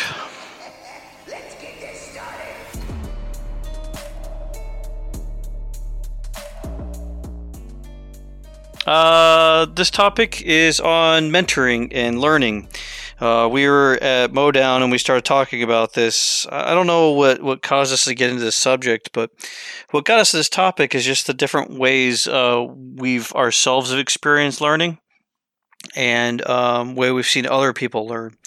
Um, I know how it started. It was freaking twelve thirty at night. It was late. yeah, it was it was the hour when when people start talking randomly, and it makes some sense. Yeah, and then you then you start talking about it and then you get an idea. Yeah. But uh, some different methods we've seen in learning when people are, uh, you know, learning or trying new stuff. Um, Yeah. How do you learn new stuff? How do you advance? we we we'd come up with four of them that we'd seen and used ourselves. Uh, one of them is a, a heli school, so um, you know you can find various heli schools.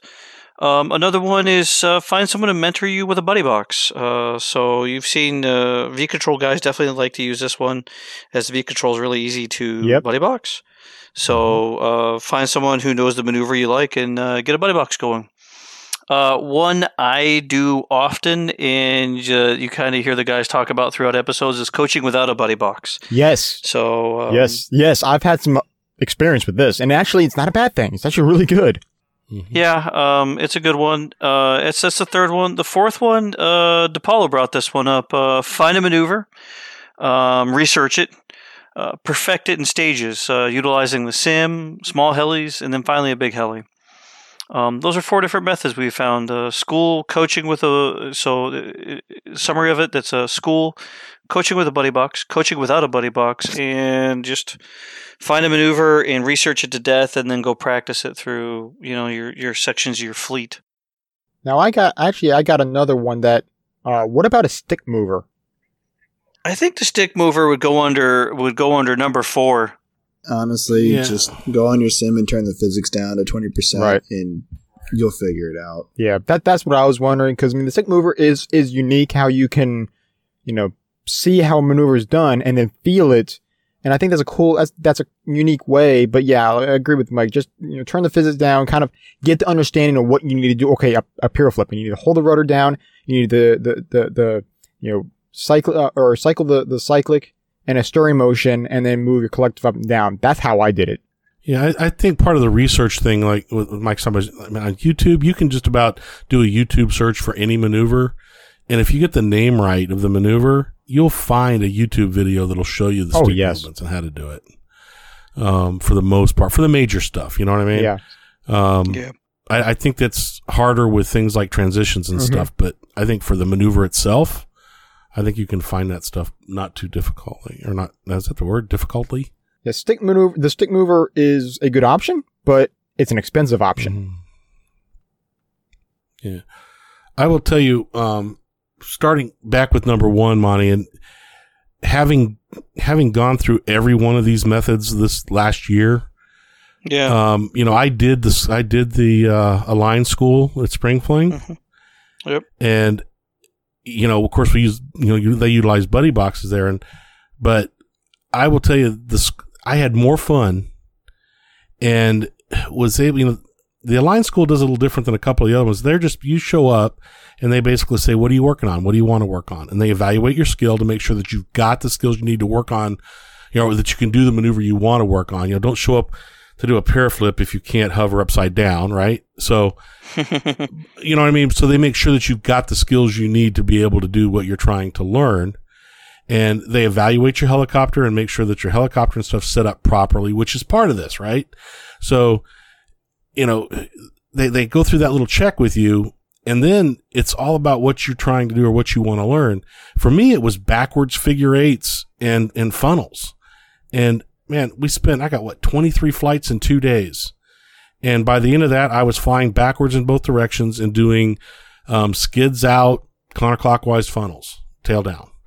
So um, it, it was a lot of fun. And they have you on the buddy box. And I will tell you, if nothing else, the buddy box gives you balls. Because when you got Ben Storick or Ron Riccio standing on your shoulder and you're trying to get around that bad spot in that funnel and you got, you know, they're just standing there ready to catch you. And trust me, they both caught me a bunch of times. Um, it just gives you the opportunity to try it without a lot of fear. And if your fear, like me, is crashing or putting it in, and it's not, I don't, fear is not the right word, but hesitation. a lot of his, I mean, I'll, I'll go out to do something and I just don't have the, you, you say it all the time. You just can do it, right? I, just can do it. Just do it. For some reason, I'll I'll come around the corner and be like, yeah, nope, nose, you know, in a funnel. Every freaking time I'd get to that last quarter, man, that last quarter where the skids come towards you, and I'd fall out of it every freaking time, every time. And if I didn't, like, I'd take the Oxy 2 out and try it, I'd crash it. Put the tail in there because Yeah. it's only 10 feet off the ground, right? But when you've got Ben standing on your shoulder and he's like, he sees right away what you're doing wrong and he's giving you commands like nose down, nose down, tail, tail, tail, meaning I was put letting my tail fall to the right. And he's just like tail, tail, tail, nose down, nose down, nose down, no, you know what I mean? And then he gets you through that one spot, and then he's like, "All right, you're good." And you fly it back around. Next time he comes around, he's like, "Nose down, nose down, no, tail, tail, tail," you know, boom, and you're around. But and he's also there to catch you. So I learned a lot, and I will do that again. I I had a lot of fun, and uh, those guys were awesome to work with. And the guys, you know, we had Ron Riccio and, and Ben Storick in our class, and um, I had a, I had a blast. So I, I learned two things. I learned one, the school's a lot of fun, but the buddy box, I hadn't been on a buddy. I had buddy box other people with airplanes and been on a buddy box with airplanes, but I had never done it with a helicopter like that. And um, you know, I fly Jeti, and we had my I set my Jetis up so it's just a it's not an on off switch, it's a pressure switch. So they have to hold the switch and he can let go. And man, it, it works freaking awesome. And I and I tell you, I I have since I had you buddy box me one afternoon, right? yeah, we did. Yeah. Um, just because I get into a situation where I'm uncomfortable and I'll be like, dude, take this. Not that I'm expecting you to save me, but it gives me balls, you know? So yeah. It's it's it's a mitigation for a risk of just absolutely, you know, yeah, smashing the model early and learning Exactly. nothing, Yeah. as opposed to being able to have a chance to save it and then continue learning, not save it and go, oh god, I'm scared, I'm not trying it again. buddy boxing is not for beginners only. Oh yeah, and, and you know, I will say, uh, I personally feel more confident in a maneuver if I can do it in real life than on the simulator. But the only thing that's holding me back is the risk of of smashing the model. I can do Yeah. a crap load of stuff on the simulator. I can do I can do about a half of a pirouetting globe. I mean, I can I can do a lot. I can't do that in real life. I can't get the ends right, but because it's just that back half, you know, where where the model's pirouetting and it's coming down, that scares me. Because I don't know if I Mhm. can pirouette out of it, you know, pirouette in the right direction and and and get my collective just right where I can swoop swoop it back up. Am I gonna get too close to myself? Am I gonna get too much close to the ground? It freaks me out. On simulator, pff, I don't care. But you know, so if you have that little, slight safety net in real life, it, it, it makes a huge difference. It really does. And I've been doing maneuvers that never could, you know, imagine doing in real life. you know, that I can only do in the sim and, and doing it in real life. It helps a lot. Now, have you noticed if with buddy boxing on maneuvers that you're talking about that are really advanced maneuvers, do you feel that you've got to have somebody that can actually do the maneuver buddy box you? Hmm. Or is it more to save you if you get out of whack? So, like, you understand what I mean? It's like, because yeah, if, if you well, so if you have someone that actually can do the maneuver, they, they know they may know what it looks like, or or they may know like if you are they know where you're going to screw up. if yeah where you're going to screw up at. But I wouldn't think necessarily because as long as someone knows how the maneuver is supposed to be executed, they know where it's starting to go wrong, and Mhm. they can save you from that. Um, so yeah, I don't really. They got to be able to track the model through the maneuver, and yeah. tracking the model through the maneuver means they know the Well, maneuver. So a pirouetting globe, I know how that maneuver is done and I know how to track the maneuver. I don't necessarily know how to execute that maneuver myself, but I know how it's tracked and I know how to follow it. hmm But if I was had you on a buddy box, I wouldn't be any help to you for that maneuver, right? So I Okay, couldn't save you. Well, that that's a completely different uh yeah, different. Animal. yeah, cuz you know, like so if I was if I was buddy boxing someone that was trying to learn that maneuver, I know how it's executed, but I may not be able to know how to do it. Cuz I'm not at that point yet, but I know how the maneuver is supposed to look Ah, like. I see what you're saying. I, I, I know how it, I, I know how to do it. I just, I can't physically execute, execute that maneuver properly. But I know what it's supposed to look like. I don't know. It probably, Well, and and that that it gets kind of into another topic is, uh, you know, one of the friends I fly with knows the inputs, and and even though he may not be able to fly that specific maneuver, he knows the inputs that need to be going into it, and and he can coach through it. But I, you know, I don't think he would go, oh yeah, you know, hand me the buddy box, I'll I'll sit there and back you up on it. right. overall, I think what, I, I, you know, to kind of sum it up, what you're, what you were at, the question you're asking, I think it's easier to have, or it's more confident to have someone the, on the buddy box to, uh, at, to actually know the maneuver and how to execute it than Mhm. if someone just knew the maneuver but didn't know how to execute it. So yeah, I think it would be better to have someone that can do it, uh, that can save you better. Uh, hmm it would probably be more confident and inspiring, uh, to have someone that actually knows how to do it properly. Right. I, yeah, that, that makes more sense now. Right. But very good question there. Well, I know when I was talking with Ron, Ron Riccio after the school, he walks up to me. He probably doesn't want me to say this, but he walks up and he's like, man, thanks a lot. You got me thinking about what I couldn't do because, you know, I was flying basic maneuvers, right? I was, or basic orientation stuff, figure eights in both directions. We were ended up doing funnels in both directions, backwards funnels. I'm not sorry, not funnels, but backwards hurricanes in, in, in both directions just because it come out of a figure eight. If you don't flip the other direction, it's a funnel, right? I mean, not a funnel, but a hurricane. So he was like, man, every time you went to the right, I realized, um, I needed some practice in that direction. and I was like, Yeah. well, cool. I'm glad you didn't tell me that why we were flying. but he, not that, not that he didn't have me or anything. He was good. He, he caught me a lot of times. So that wasn't the issue. It was just, it was funny how just him buddy boxing somebody else, um, saw where he thought he might have some shortcomings too. So that was pretty cool. It's uh, what's interesting in buddy boxing is uh, so I buddy box a lot of new pilots is is how much lead do I give them hmm before I bail them out of trouble Yeah. and and there's a certain point I found it really depends on the person. Mm-hmm. Uh, there's there's a few there's many you can I give them a lot of lead Right. and they'll, I'll I'll talk them back through bringing a model back in.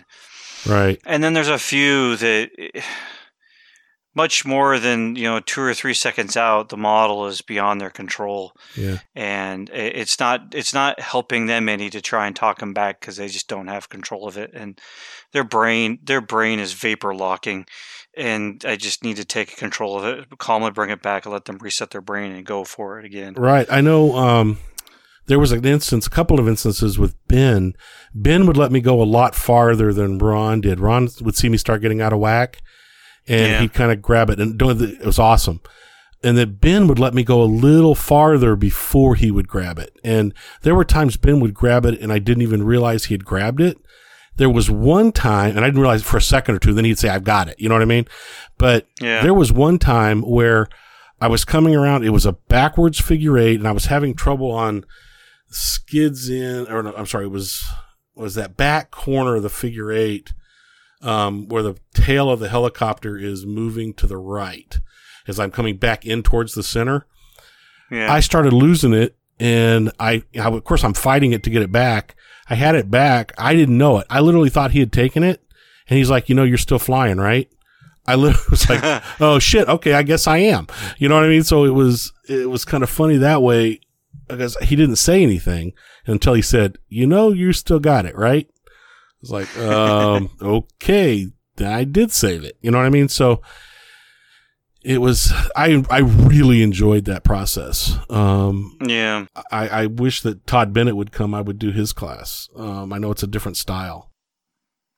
You know, and that's that's something where uh, you know we have we have here a bit is when you're finding a coach or a mentor, um, you'll find that different people's uh, strategy on teaching works better with you. Like, Mhm. uh, uh, I was talking with a friend. Uh, I was actually here in Mowdown, and he was like, "Dude, I, I I really just need someone to come up there and just start yelling at me to do things." and um and and and that's not quite my style is to push people out of their comfort areas hmm i know when i watch people fly i will like i'll see shaggy or depaulo doing uh doing a, a counterclockwise funnel. I'll be like do a clockwise funnel. I mean it's quite clear you're you're skilled on it's quite clear you're skilled on you know counterclockwise. Where's the clockwise funnel? Go do it. Um, whereas other other people will be like oh i see you doing funnels. Um, no do pirouetting funnels and after you're done with that i want you know a waltz. And you're like wow dude you're pushing it. And they're like okay how about that globe? You're like and the people and there's just pilots who go okay i'll go do it. And you're like right. uh that's not my style. And i know it's not my style. So it comes down to that person may need someone who's just going to push them into harder and harder stuff and they find that they can do it. Um, and, and i think a lot of that goes into when you're working with friends or people at a fun fly you'll find that you know no fault of the other person it doesn't have to do with their skill uh, in my in my opinion Mhm. but it has to do with just how they teach their personality and whether or not that's really matching for what you're trying to accomplish. yeah, you know, you pointed out something too. How friend, how much of a friend that person is makes a difference because I will take from you and when, when, when you're standing behind the line and telling me to do something or Pudu is standing behind the line telling me to do something because Pudu drives me into more shit.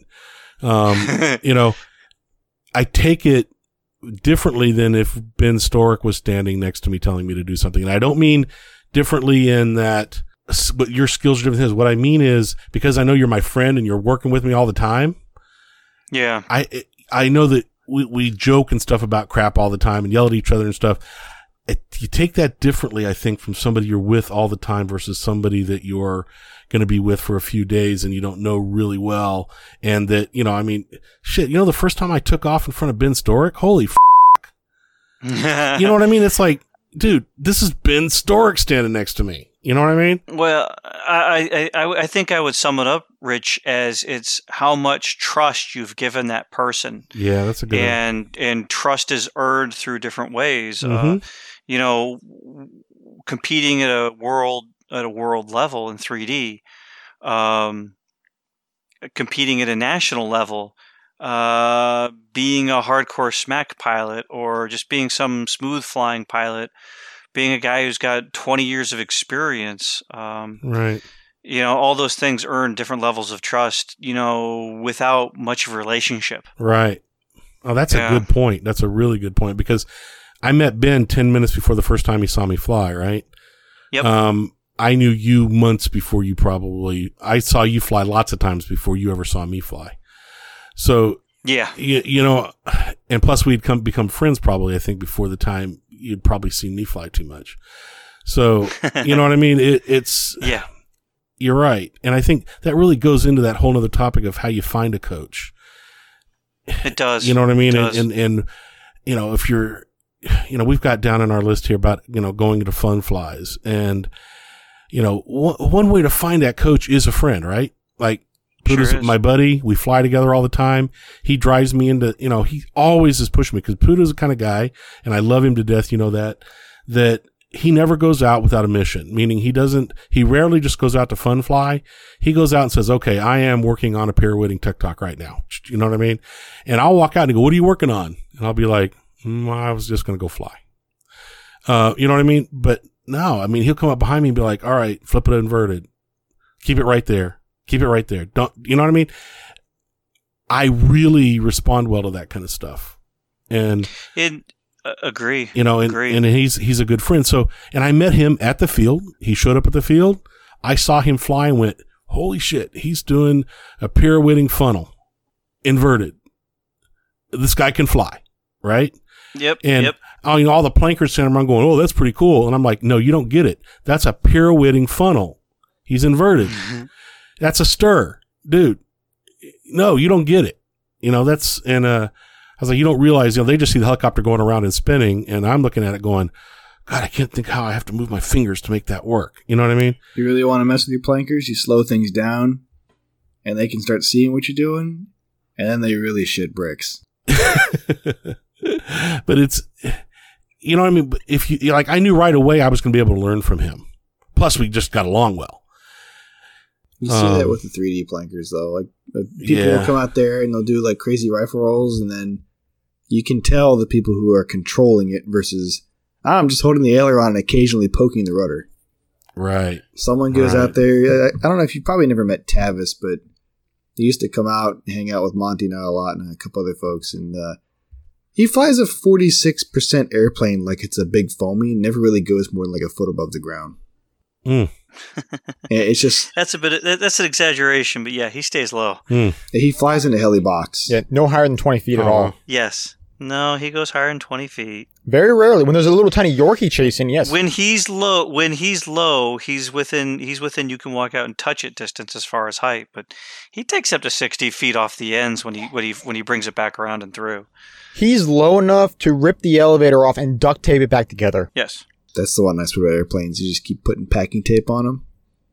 Yeah, that was also the plane he dunked. he dunked completely into the Joe Null pond like three times in one year, and the, all the wood is warped. It warped. finally fell apart. Yeah, it kind of did. You look inside, all the wood is all warped and everything. It's like, damn. And that was, and, and I to think think- that was not held together by Look, I Lifetime 47. Imagine if it was. Oh, shut up, Shaggy. Dude, we're pulling you in, dude. Pulled in. I think something to add to your point, Rich, is also in giving that trust is how much lack of trust you have. Uh, people, if I'm flies, they just want to see people crash, so they'll start yelling out stuff and be like, "I'm not listening to you. All you wish on me is doom." Yeah, but that's different than somebody's trying to help you learn, right? That's somebody's there. You're out the fun flying. They're trying to drive you to get lower, get better. What? That's a, a little different conversation, I think. But you know, I mean, because there's plenty of that shit at every fun fly, and it's awesome. You know what I mean? But it's it's that's not where you're learning. Those are like like how much do we try to drag you guys? If if you if you or Shaggy or whoever's flying, if we're not yelling at you to go lower, you know, we're not doing what we're supposed to be doing. Don't, let's just So- say, don't go to an RCHO event and expect to learn new stuff. yeah. Well, but you know what? You say that, but any event is a good event to lo- to Yeah, meet people and have the opportunity to meet someone that could co- well, it could coach you or mentor you to get you where you want to go. If you know, depending on what your goals are for flying, right? You're going to be looking for a different kind of mentor. You got a Um, point. You got a point. For you know what I mean? Like, I can't. I'm never going to be able to do Smack 3D. I'm. Not, I can't do it. I'm never going to be able to do it. I'm old. I'm. My fingers are too slow. My eyes are too freaking bad. I'm never going to be able to do that kind of stuff. But I can freaking. I can do a TikTok. I can do it. You know what I mean? But I do want to be able to compete in F3C in sportsman class, or maybe move up. Somebody that you know that can smack the shit out of a helicopter is not necessarily the guy that's going to be able to help me do that well. You know what I mean? Right. Um, the guy that can beat the shit out of a helicopter can certainly tell me, teach me how to how to uh, flip a helicopter over and fly inverted. Yeah. Right? Because he's had to do that himself. He can certainly help me with all my orientations. Right? he can certainly teach me to do a TikTok or a funnel. He's probably not going to be able to teach me how to do a candle with, you know, three back, fl- you know what I'm talking about. that one. That right. one. So candle candle with descending with back. the Yeah. backflips, right? So the kind of flying you want, what your motivation is for flying, what is what what you know floats your boat. May tag, you know, you may that may be the kind of person you're looking for as a mentor. That doesn't mean you don't have people to learn from that do it all and that fly different Yeah, ways. right, it just right. means, you know, the guys that you tend to migrate to, and, and they're at every fun fly every fun fly we go to, we have guys that can beat the shit out of a helicopter and that guys that everybody else groans when they get up into the box and they're going to be there for half an hour. Right. It, Right. You know, we were we were exactly. Right. So, and we were we were talking about that availability, Rich, and, and one of those things that I, I kind of realized is, you know, uh, as as a person who's helped run fun flies and as a person who runs contests, Mhm. I wonder it really stops me from making a sign up list of you write down, you know, what it is you're trying to learn, and someone can walk up and go, I can teach that. Hey, where is this person? it's a good idea. And you can you can go find him and, and you know introduce yourself and go hey uh, i hear you want to learn you know backwards figure eights or you know hey you're looking to someone to evaluate your you know um, pirouetting loop. Hmm you know so you need someone to evaluate your pirouetting loop and you know you can go find the person and, and say hey let's go look at it. Show me. Hmm um because i know it was the end of dragonfly and i went out with the oxy 2 with with john and i was like hey man watch me do these piroflips tell me something. And because i thought they were looking better and john's like no they still really look bad. I was like okay fair enough. And, and then um uh, uh, he he gave me some tips, and I went and tried harder, and I actually finally started getting in a groove with it. And it was, you know, I, I got into a groove with it for a moment, hmm and um, you know, a lot of that one was was timing, but you know, I- I, still think that you know it'd be interesting to see if Funflies want to just make a sign up list to say, hey, I want to learn, you know, I'm, I'm looking to learn this or be evaluated on X, or someone give me some tips on you know Z Right. because you know there's there's videos of of young blood going out there and doing an auto clinic just you know center line put on a microphone and i'm gonna go do autos Right. and people stop and watch and then there's um you know i know amongst smaller groups of friends you know some will say hey i want to go do an auto or uh, you know, hey, uh, I'm gonna go do this maneuver. Watch my helicopter. Tell me what you see, because I, I think I'm seeing this hmm and um, you know a, a sign up list of some sort of fun fly could be pretty useful Could be. Sure. could be And there's nothing to keep you from, and you and I have had this, we've all had this conversation, but it's like, if you see somebody at a fun fly that's got a helicopter you're interested in, can fly in the way you want to fly, or you're interested in the way they fly, go up and talk to them. Just, just frickin' get off your ass and go talk to them because you're never going to meet them. Um, you never, you know, and don't just stand. Don't if you walk up and you just stand there and don't say anything. I have people walk up at my table and look at my helicopters or whatever, and I'll be like, you know, what is it that you know? I may say something like, "How you doing? hi my name Do you have an N7? Yeah. Do you have an, you know what I mean, or whatever?" Try to get a conversation going. But if they just stand there and lean up against you know your your canopy and look at your helicopters and don't ever say anything, you're like, okay, should I be? You know what I mean? It's like how do you how do you approach that guy? Is that just just go up and talk to people? There isn't a there's no real douches in our amongst our guys. You know what I mean? People are going to be happy to help you if they can. And Yeah. uh, if you you know agree it's just freaking go do it. And you tell me that shit all the time. You know, Poodoo tells me that shit all the time. And I'll be like, yeah, I'm going to sit here and talk. I, you know, I agree go up introduce yourself you know go up hey my name's uh, jack wagon know it all and Right. and uh, i'm curious about this and you know you start a conversation and hmm you know perhaps you and perhaps you you know get the one little tidbit you want to know and hmm you know the conversation is going to come to an end or something else uh, queries more and you guys end up in an hour long conversation hmm Or, or And even you- longer. you might make a new friend You, Yeah. you know, that's how Raj ended up in, at my field to help me set up my gasser. Because I walked Yeah. up to him at, at Mowdown last year and had a conversation about his gassers and got interested And I told him, look, if I've got one built by December, when you, he was going down 95 to go down to, uh, Florida to the, um, winter bash. And he's like, look, I got to come back up. I'll stop and we'll get you going, you know? So I Oh, made sure I had the helicopter ready for when he, you know, came back up 95 and he stopped for a day and we got it going. That's cool. I didn't know that. Uh, but that's just yeah, that's just a matter of he and I talking. If I'd have never walked up, started talking to him about it, that would have never happened. Yeah, And you'd um, probably be still wondering, you know, scratching your head, like, what the hell do I do? Yeah, I, I wouldn't have a gas. Yeah, because I mean that that's that's that would be my that would be my problem. Is like because I fly gas planes, but the tuning is still new to me. Like I've read the manual, so I'm like, how? I'm still wrapping my head around. It's like, how do I know when it's too rich in tuning? It's not like a nitro at all. Nitros are easy. No. Yeah, no, it's it's a different animal, and I needed to talk to somebody who knew about it, right? So, you know, you see the guy, you got the guy. It was so damn funny. I, this whole conversation started with him. I'm standing behind him watching him fly, and I was like, he was doing autos, right? Because that's what Raj does. And I'm this is no shit, dude. I'm standing behind him. We're on the back field. It's toward, it's in the evening. The sun is going down, and it, you know it comes down that side of the field, on the back by the back field. And I said, yeah, one of the things I really want to learn to do, and you and I have had this conversation, Monty, is a looping auto, right? And what I'm talking mm-hmm. about by a looping auto, I'm talking about coming around, starting into the top loop, get at the top of the loop, hit the switch, and come out the backside. In my mind, that's a looping auto.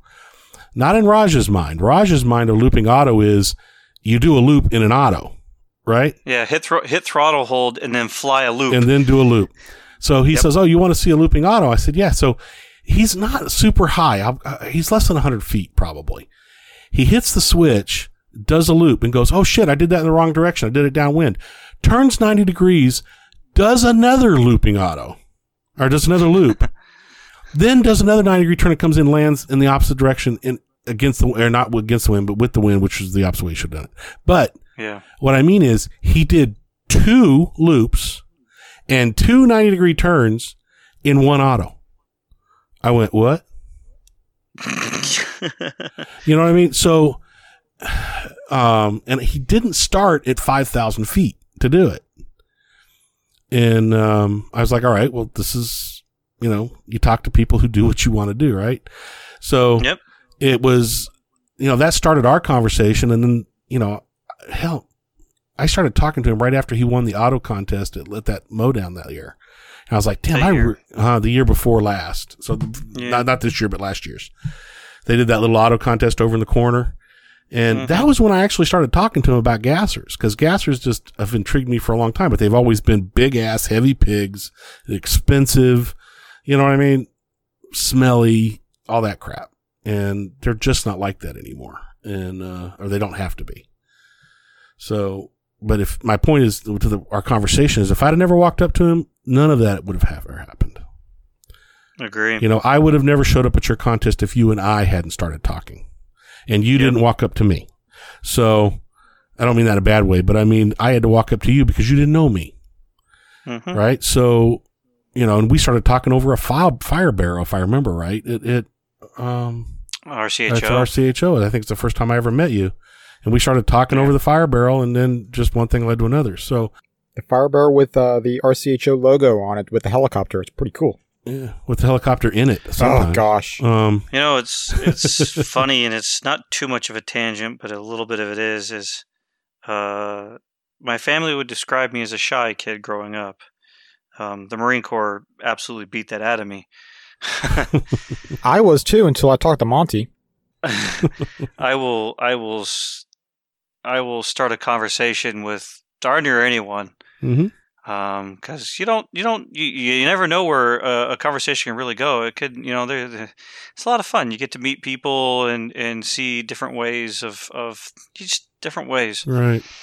Um, but yeah, uh, that's that's the other thing is if you don't talk with a person, you may not realize what kind of opportunities you have to learn something. Like you said, Raja was coming up north, and you know he'd meet you at the field on his way back. Yeah. Yeah, perfect opportunity comes together. Yeah. Um, And I mean, he offered that. I didn't ask him, right? He's Yeah. like, you know, we can get together. I got, I got to drive right because I'm right off 95, right in Fayetteville. So he literally drove, you know, 15 minutes out of his way to come and help me. I say 50 minutes out of his way because he took a whole day. So no, he didn't. but I mean, off the road where he was already traveling, and had we never Yep. struck up the conversation, none of that would have happened, and it was awesome. Yeah. right? Um, agree, agree. Uh, I know people reach out to me and will say, "Hey, can we work together sometime on something?" And I'm like, "Well, can you do a phone call?" And be like, "Well, yeah." I was like, "Well, I got time to do a phone call." hmm Um, and so I'll I'll talk to people when I'm driving uh, quite often because I spend uh, at minimum two hours a day on the road. hmm I have time to talk on a phone. um, and you know, if it's things within my wheelhouse, things that I'm common with, you know, I can I can run through things through memory and help Right. on things. But um, yeah, if you, you talk, start a conversation, you may not realize, you know, some of the opportunities available to you. Um, you know, not too far off this topic, but you know, it's it's not what you know, it's who you know. You want to get a job, it's who you know. Mhm. So we, we, this hobby is full of tons of people who it's who you know, and if you're looking for a specific piece of information, you may find that you ask a friend, you ask a friend, you're gonna you- you'll find the information. I mean, it's kind of how I started really hanging out with uh, Mike and Rob.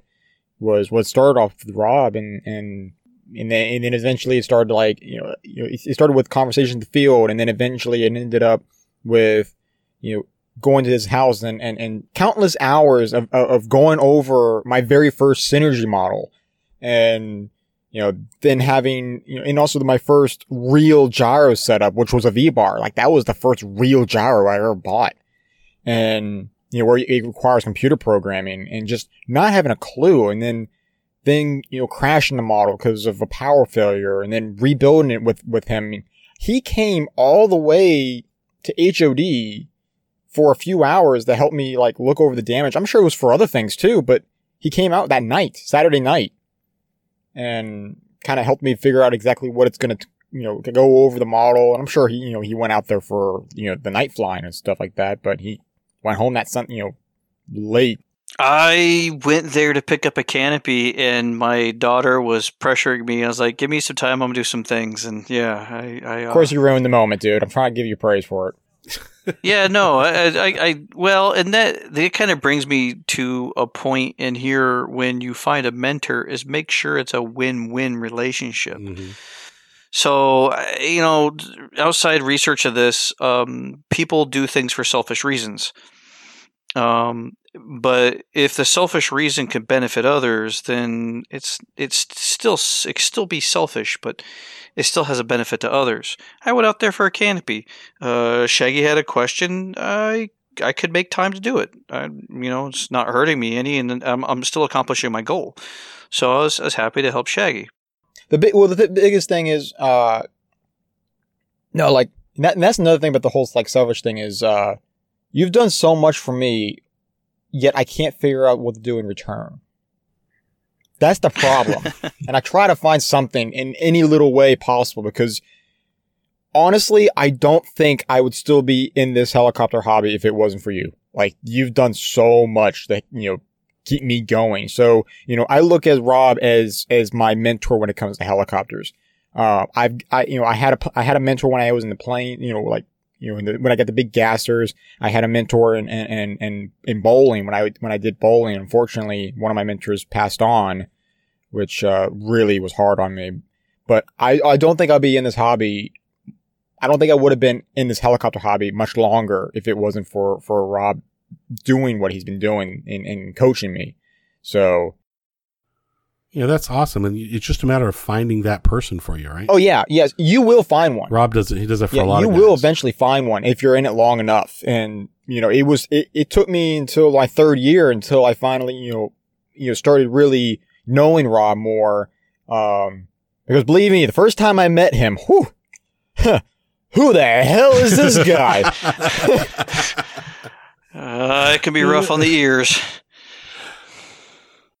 No, but that yeah, that's another thing because I, you know, like Rob was saying, you know, he said he was a very shy guy. I, I was too. I was very sensitive, especially, especially after a tragic situation happened when my father lost his complete memory, uh, due to a, uh, an illness, uh, Lyme disease. So I was very, very sensitive and all that stuff. So, you know, when you get this one guy that comes around and he's, he, you know, he's not taking any shit, it's like, eh, what the hell? But no, I that that actually is what I needed. I didn't know that, but that's actually what I needed. I needed that that that um Yeah, that's what, cool. what's what's the word? What is that? Kick in the ass. I needed a kick in the ass, and boy, did he give it to me. And and you know, I look back to it now, and I wouldn't be here if it wasn't for that. So that's awesome. That's that's awesome. Yeah, thank you, thank Mhm. you. Oh no, Uh, thank you for for for for all of it. Uh, I'm I I'm at a point in my life where, and also in this hobby where you know I I'm I'm happy. I'm very happy with where I'm at and where I've come from. So mentors are are great to have, and there is everyone is will you know every there's always a mentor out there for someone. So you'll eventually find that person that can help you and everything.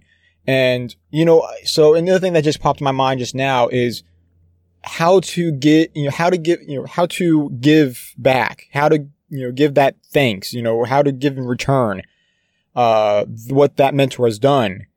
I, I actually just popped in my head. I think the best thing is to pass it on, be a mentor to someone else. Mm-hmm. That's a good way to think about it. Yeah, be a mentor to someone else is, is definitely is definitely a way. Um, You just remember how you've been treated and treat other people the Mhm. same way. You know. Uh, you might want to try better. well, now we're not talking about Monty anymore. well, so yeah, yeah. So True. you know, like Rob went out of his way on multiple occasions, uh, whether it, it, it whether it has he had benefit to himself in- in some aspect or not. You know, there there is a point where he went out of his way to help help me in something. So just remember that and and, and so know that if you found someone that really needs that help and you can relate to it and you can help that person and you know you can help that person, you know, try try going a little bit further out of your way, like that other person went for you, to make sure they can get what they the help they need to progress. Because I will say one of the best things, whether it's in the hobby or anything, is just seeing the smile on someone else's face when when something clicks or they finally get it, where they finally understand something. That's the best part right there. Yeah, when when they when they when they almost just can't shut up about how how perfect it was. yeah, exactly. I mean, it's like it's like I mean, it's like my my I mean, well, the E7SE for me now that it's you know set up the way it's set up and the way the logo is now, it's like holy crap, that's all I want to talk about now is is is how good they fly. Until you Yeah. bring up the 2020 proposed maneuvers, then all that goes downhill. Well, you know, Ben Ben Storick actually told me we were having a conversation about kind of this very thing about why he liked, you know, why he was doing the school, and he flat out told me because I was like, dude, what do you, you like buddy boxed a bunch of us old guys out here, and he's like, you know why? He goes, because when you did that funnel for the first time, the grin on your face was worth me flying out here for. And Yeah. I mean, I have that funnel was something that is just eaten my butt for a while. And it wasn't that other people couldn't help me do it. It was that I hadn't taken the time with somebody else to do it. And I had to sit home and come up with some things to work on in that class, right? And I like, I didn't want to do a piroflip because I couldn't hover upside down. So what, what do I need to work on? I need to work on my fundamentals. And I, it, I say fundamentals, but my backward flying, my backward figure eights, funnel, you know, I mean, those basic orientation maneuvers that everybody needs to learn to be able to do the good stuff. Yeah. And uh, that's what I told him when we tried. I said, man, I just want to go out. I want to do backwards figure eights. I want to do this funnel really bad, you know? And um, he's like, all right, let's go do it. And he literally told me, he's like, the reason I like to do it is just that reason because guys get it. And as soon as they get it, they get that big ass grin on their face. And he goes, and that's worth flying out here for. And I was like, tells you a lot about that guy, right? So, um, Definitely. you know, and then I think Rob, you're the same way with people, and um, you know, it's it's awesome.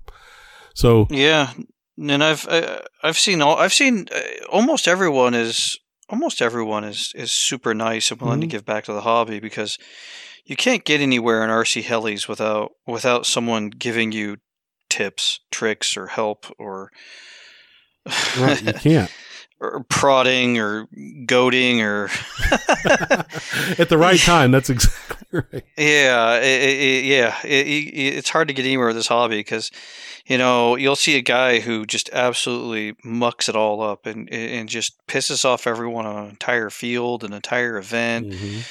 It's- they'll they'll do it real bad, and and that person doesn't usually last long in the hobby. They're they're done after that because They burned all the bridges. No one wants to help them anymore. No one wants to go. That could be, you know. Here's the tip for that. Or did you think about this? Yeah. I know there was a guy that crashed at Mowdown and he threw his radio. And um, I just thought, how bad could that have been that you got to throw your radio? Mm, You know what I mean? And then, you know, what? I don't know. I guess that doesn't have anything to do with the topic, but it doesn't have much to do with the topic, but You know, it's that whole- you didn't see a lot of people running out to help him for some reason either. And I don't know. You know, I think all of us have. Oh, you know what? That's not even fair because lots of people feel different about how they crash, when they crash, where they crash, all that stuff. And um, yeah, I, I agree with all of it. I know when I was uh, when I was racing RC cars and I was having nitro engine problems. That that stuff drove me to be the kind of person I don't want to be. yeah, and and it was and in hindsight it, it's um it's interesting the drive is so strong to be successful but the way you're the the you know I was going about it or you may be going about it is so unsuccessful that it's just going to drive you to you know less success and and somehow you're going to have to step back like I had a year it was 2018 no, was, I don't remember. It was like 2017. I was having a bad year. Just, just Oh, yeah, nothing was coming together, and I was trying so hard, and nothing was coming together. So many problems on the model and stuff. I think it was 2017. It's 2017. In in it just nothing was coming together. It just I had to sit back and, and figure out where I needed to fake the funk in order to get things together. But then in the end, uh, I finally got the opportunity. What happened to the Jamboree to to work out the issue I was having in the model, and it wasn't an issue; it was issues. There was three separate things found, Hmm. And they were all small, but they all compounded to create you know create just a behavior Mhm. that sucked. and it was so frustrating that it was like uh, another friend of mine ran into me something similar, and he's like, because I remember when I was going through that, I was like, man, eh, eh, do I suck at this hobby that much? like it makes you question just what the hell are you doing here when you just can't like i'm supposed to be good at this i, I usually help others or i can make this work but uh, you know this isn't working and and yeah usually you, a friend will help you out of those times and and you know talk you talk you talk you away from just crushing a model like okay time to take it out back and just find a tree and beat this thing to death Right. And that person may not be somebody that you're real close with right when you're there. You know what I mean? It may be somebody else.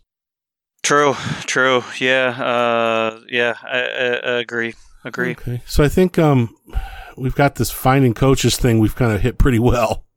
Yeah. Um, I think the other one is getting into small helis. Yeah, and I think there, we got some different attitudes about this, but We did. It was interesting in the conversation. Uh, I was firmly on the screw small helis uh, side. and I as me too. I still, you know, I know we've both come a long way going the other direction, but I'm all for he- small helis. I still love my big ones, but I'm all for small helis. Depending on the size, though, it really does depend. It does depend, and I, I think there's a couple of things that that compound just how successful you can be in this area. Mhm. Uh, one is eyesight. If if uh, these small helis can do lots of things way faster than a big heli. yeah, and so eh, they can they can quickly compound themselves and, and all you do is smash the model in an unknown orientations and you're just sitting there puzzled like what did i do wrong because it was three maneuvers before it hit the ground and i don't know what happened right. there's that one but the other thing is we've come a long way since the original mcpx that when you know if if if your name wasn't known throughout the world trying to flip it upside down resulted in it you know blowing its tail out shutting off its esc and smashing into the ground Right. Right. um, you know I, I listed a few models here that i've seen i've seen myself and others uh, learn on um, the goblin fireball the oxy 2 the Gaui x3 and uh, the blade 230 those are four small models that are either been really resilient to crashing or inexpensive in crash parts Mm-hmm. that that I know between the four of us and friends I've seen fly very successfully to learn new stuff Oh yeah. in in in that number four method of find a maneuver, perfect it on the sim, perfect it on a small heli, and then go do it on a big heli. I have never been a small heli person ever. I Yep. firmly believe if you'd have talked to me two years ago, I'd have said, go get a 500 or a 550 to get started. Um, Um, yeah, I mean, that's just where I was at. I was like, I just don't believe small helis are stable enough to learn what you need to learn in orientations and stuff that, and I, I just didn't believe it. yeah. And then I got an Oxy 2. And things changed. And I, I that changed my mind completely because it's a small collective pitch helicopter that can teach you. You know, I mean, it sure it's fast as shit. It doesn't have to be, but Yeah, it's a it's a fairly resilient airframe that is of decent price and crashing, and you get a you get you know you don't put a full size gyro on it, but you're putting a you're putting a, a mini or a micro gyro on it, but you're you're you're using the same algorithm as the Yeah, big I was gonna say it's a full gyro though. It's just a mini It's a version. full of it. gyro. Yeah, it's not a compromised gyro. No, it has every the, the mini can do everything my full size brains can do. Right? So and you put that on and then all of a sudden you're not afraid to flop it upside down because if you put it in shit, I don't even think I've ever killed a set of blades on my Oxy 2. Rob has. And I have crashed it every freaking time I fly it just about. So Rob destroyed it. you know, I mean it's always a main gear. Yeah. We're not talking about your Oxy 2. I mean, maybe my Oxy too, but Rob destroyed the blades on hitting rocks. Uh, yeah, I say next time you come to RCHO, we'll find the material to destroy We'll your do it. for you. Well, Rob can do it. But you know, you know what I mean. I mean, Yeah, it's that I do, that yeah. that particular model changed my mind. Yep. Um, Yep. the Blade 230, I think, is doing that for a lot of people it right is. now. Um, the new Blade Yeah. 230, people Yep. are liking that model to start people out Mhm. on, and um, you know, to the point where I think that's my grandson's going to get one for Christmas. Oh, awesome. So, you know, I mean, I'm, I'm thinking about that right now. So, and he's seven, so I'm not sure yet if he's ready. But we'll, you know, I was anyway, gonna say if it, you know the 180 CFX may be too much because I was gonna say if if you want to give him that, I'll give you all my 180 stuff. yeah, I've got some 180s, and I don't even like to fly those things. Um, the, the 180 is fine, but that, that thing's a little rocket ship, and it's a handful. I, I, I equate that to, you know, trying to fly an angry bumblebee. You know, it, it, compared to a Blade 230 or an Oxy 2 with the rates turned down.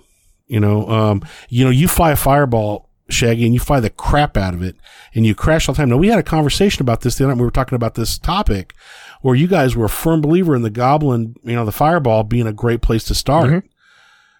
I just don't have experience with it like you do, but I've seen you crash the shit out of it, take it and set it back on the field and go fly it again. Oh yes, many times. I mean, Spring Fling. I, I crashed the thing three times at Spring Fling, and the worst of it was the blade. I went in the camper, put a new set of blades on there, went back out, and people are like, "Is that the same heli or is that a different one?" It's like, "Same one." Bang, just flew it around. I, yeah, I mean, you even tried to, you even tried to take out some beams. oh, I did break my I'm rotor blade. sure. Actually, that's another. I was gonna say, I'm not sure that was the best option for that helicopter. Yeah, I went full deep into the beans, blah, and then all of a sudden you hear a whistle like shit. Um, I, I, I chipped, I chipped the top, uh, the tip of the rotor blade, but you know, I knew if it, if it would have been bad, like it would have, it would have already exploded. So I was like, okay, I'm going to keep it out Right. far and do some hurricanes and finish off this minute left of the, of the timer. Uh, Right. and yeah, I looked at it and I was like, I can glue it back together. I, you know, it's just these small models. These small models. I, I mean, I've got one in my fleet, and I was flying Shaggies. I have my own that I need to finish up, but um, you know, they they they make it Oh, easier yes. to learn, and and and uh, they uh, they have come a long way since that original MCPX, Right. Absolutely. and how and how resilient they are, and just how capable they are. Right. Um, I, you know, I, I think minus full up auto rotations, the the fireball is doing everything a big heli does. When I watch Shaggy fly. I don't I don't know of a maneuver he can't do. That, that, that I don't know if a maneuver he can't be done besides like a full full size, you know, like flipping auto. Right. You know, I've seen guys do autos, but usually they tumble at the bottom. But the model's so goddamn resilient, they pick it up and go fly it again. Yeah. So there's something to be said about you know uh, perfect it on the sim, grab a small model, and perfect it there, and then you know go grab your big model and go wow the crowd if if that's what you're trying to do or whatever it be. Now, keep in mind if you're listening, I mean, we're not talking about a mall model here. We're talking about these are real collective pitch helicopters by major manufacturers, hobby grade models that you can get parts for, and they're not necessarily cheap, right? Because to set up a Oxy 2 is going to set you back, you know, what it could cost you to get into a 450 or 500. You know what I mean? They're they're not cheap helicopters. The Goblin's the same way. Um, the 230, Yeah. what's a 230? About 300 bucks. Yeah, rough, roughly that. Yeah, that's about as cheap as you're going to make it, you know, make a start for a real helicopter, I Mhm. think. And, um, unless you do something used. And dude, you can get used Oxy 2s all day long. Um, Yeah, they they are. they're, they're out They're there, there. and they're out there and you can usually get a bunch of extra parts. And if you're flying an Oxy 2, you want all the extra parts you can get with it. Yep. Um, Yeah, the two, 230S V2 ready to fly with safe is 299.99. yeah. So you're not going to beat that. Is that with a radio or without a radio? Is that bind and fly or is that with a radio? That's with a radio. Bind and fly is 215 yeah. So. and it's running the DXE transmitter, which means it's not a computer radio, but you know, 300 bucks. 300 bucks to get out and get flying a helicopter that you're actually going to be able to learn Yeah. on. 300 bucks for collective pitch. Uh, it'll do it'll do it'll it'll do it'll do TikToks, it'll do rainbows. They're not going to be they're not going to be, you know, tight TikToks. It's not going to be like Ben Storick out there flying TikToks. But it's going to do all the stuff you'd want to learn with for 3D. I think wasn't Ben And- doing piroflips with it? Yeah, it'll do piroflips. Yeah, that brushless motor on the back. It's a it's a brushless tail motor. Yeah. It's it's it's a it's a small bit insane. And yeah, uh They've gotten better. Yeah, we, we, we yeah, you're right. Uh you mentioned it. Yeah, Ben was Ben Ben Storick has video out there of him flying the new Align, Mhm. you know, small model that fits in this class. right. Right. Yeah. So they're out there. They're just not as cheap as going to the mall and spending, you know, 50 bucks on one. Yeah, because the big thing I look at on, on these small models is how much shepherding do I have to do of the model? Is it a complete handful where every second you're like left, left, right, right, left, right, forward, forward, back, back, left, right, left, right? You just, you know, it just will not stop trying to rocket somewhere. It's the cheat code on the Nintendo 64. um, but some models are just an absolute handful, and you're constantly shepherding them. Those are hard to learn with because all your brain cycles are being wasted on shepherding the model instead of flying a practice Yes. maneuver. Right. Whereas, like you know, the Oxy, the Gaui, the the Goblin, um, those models we've ex- had experience with, they don't require much shepherding, and you can go out there and learn with them, and that is that's valuable. Mhm. That, that- that's it. That's the big thing is when you're not having to shepherd a model and waste all your brain cycle on. Mhm. Just keep it upright. Right. Learning, learning can commence. Right. And every one of these models would go in a small bag that you could take to work and fly at lunch. Unless you uh, work Um, right next to Reagan Yeah. uh, National Airport. or next to Shannon Airport. well, not my issue, but yeah, not your issue. I guess there's a real world thing there, but uh, it's not Yeah. mine. Um, you know, because I I've got there's a little soccer field right next to where I work, and I can go out there and fly the Oxy the Oxy three for that matter. I don't fly the Oxy three though as much as I fly the Oxy two. Yeah, because I've actually thought about flying in the parking garage I'm in, but uh, my concern is I am surrounded by asphalt in all directions, and when that thing goes in, she's going in. Smash! Dang! You just hear it echoing. It might be more than just a main gear and a tail boom. Uh, actually, Uh, it'll be five or six flights on the tail boom before you actually have to replace it um, Mm, or crashes. But the skid marks ought to be awesome. well, probably take out the blades, the links, the main gear, and You're digging the Uh, yeah. spindle, main shaft. yeah, because there's concrete ceiling, concrete floor, concrete pillars, cars, concrete walls. If you're flying in a corner, I'm like, I've thought about it. I was like, I want to practice a little more than upright flight. um, but yeah, the, the small helis are really capable. FBL controllers have come a long ways Mhm. on these small helis, and a lot, you know, a few of them are very durable. A few of them are stupidly cheap. right. Um, and they've come a long ways, and so you know, we feel they're they're an option in here. You know, research and maneuver, what's required, perfect it on the sim, perfect on a small heli, and go wow others on the big heli. hmm I, Yeah. I wouldn't. Ha- I wouldn't hesitate recommending any of these for somebody to start on, particularly the blade and the oxy and the goblin. Um, I'm not familiar with the Gaui. I've never never flown or anything, but I know you guys have got experience with Uh, RCHO crew and, and a few guys here in, in Fredericksburg, Yeah. um, they caught on with the Gaui, and it's it's found to be a uh, very capable model. No no Mhm. no capability issues. It's it's it's a 450. Right. Um, it's it's stupidly durable, and the Gaui parts are cheap. Yeah. Oh yeah. Um, they come, you know, there's a plastic servo horn, a plastic servo horn kit, and the guys just carry around a package of 20 of them, and some landing gear, batteries, and shut up and fly. Mhm. Shut up and fly. Um, get the belt, you know, the belted model, the belted one's capable, and then. Uh, you watch guys like Lincoln or DePaulo; they've got enough experience with it. They'll they'll go out and do autos with it. They'll go out and do autos with it. Um, and you're just like, are, you- are you shitting me? Like they're going out and doing autos with it, and you're like, okay, uh, um, you know, capable model. It has all the capabilities. right. Yeah, small models these days are are definitely you know it's worth looking into. Yeah, I mean, I would still, to some, if they want to start with a 500 or a 550, go for it. Um, but at the same time, we didn't have these options. Man, dude, when I started flying, it was a freaking Kyosho Concept 30 with foam blades. The freaking thing, Yeah. yeah, the thing would eat itself every time you landed because the blades flex so bad. So, I don't. Yeah, you know, Whoops. yeah, I don't want to go too far down it, but I've I've basically said that there's, uh, it come to my opinion that there's three ways. There's there's three ways you can learn to fly. Uh, one way is you go by and build a big heli and find a mentor and have him buddy box you Mhm. through hovering, Yep. and then you're off on your own. Um, you go and buy and build the big heli, and you just go out there and do it yourself. that's going to be expensive. And by big, I'm talking like five fifty. Well, and and I'll qualify the expense in the end. The other one is uh, go to Horizon Hobbies website and buy their smallest heli. When you graduate, when when you when you've when you've mastered that one, go buy their next biggest size and their next Mhm. biggest size and next biggest size. And at some point, you're like, hmm, I want a 550, a 600, or 700. I- I can't rationalize it with cost, but my feeling is is between the three methods, you're probably going to pay the same price.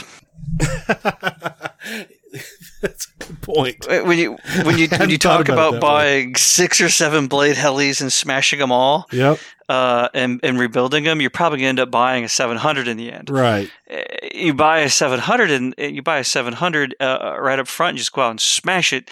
Eh, You bought a lot of heli, you crash a lot of heli. Okay, you get a buddy box, and I've I've helped a few people through the buddy box method. They bought, bought built 700. I, I I mentored them through some steps and reviewed it, and we go out there and buddy box, and then they're off on their own and they learn. Uh, to be honest, the all three of the methods I've seen result in the same thing. hmm Uh, It really depends upon the pilot.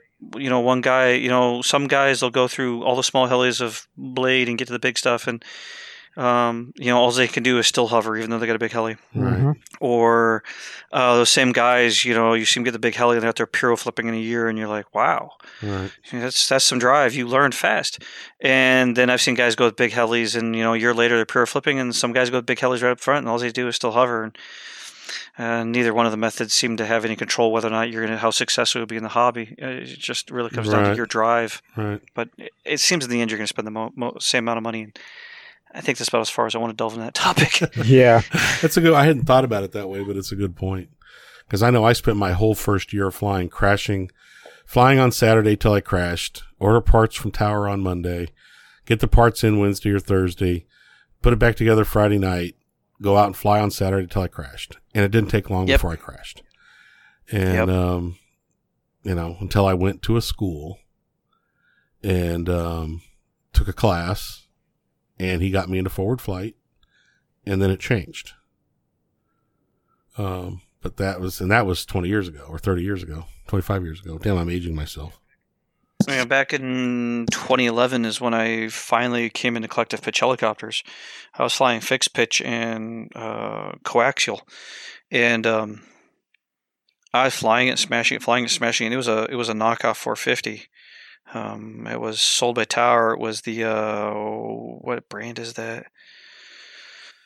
Was sold by Tower was a copy of an original Align 450 design, had push pull bell cranks and everything on a 450. But um, I, I was flying smashing, flying smashing. And I was like, man, I, I'm not sure if this hobby's for me.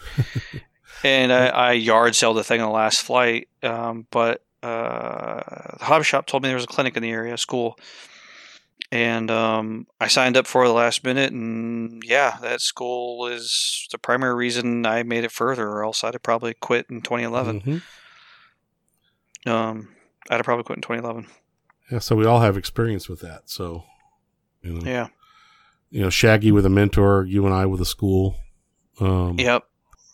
DePaulo brought up the learn the maneuver, master the sim, master the small heli, and go Right. go wow people the big heli. Yeah, we haven't talked a lot about the sim tonight, but you know that plays a huge part in every bit of Oh this. yes, for sure it does. You know, I mean, get on the sim, practice on the sim, pl- play on the sim. You know, um, get on the sim with your buddies if you want to. You know what I mean? And um, you know, it all I'm helps. starting to th- I'm starting to think as much time as we spend on the podcast, we should probably fire up a shared room in the sim and start simming. Perhaps we could all get some value out of this and get some win-win out of all this damn talking. One of the other podcasts was doing that. They were actually having the They were they they did a video. That was the sad thing is I wanted to listen to content, but I couldn't sit there and watch a video. yeah. I couldn't watch them doing it. Well, they were basically just flying around though, for the most part. Yeah.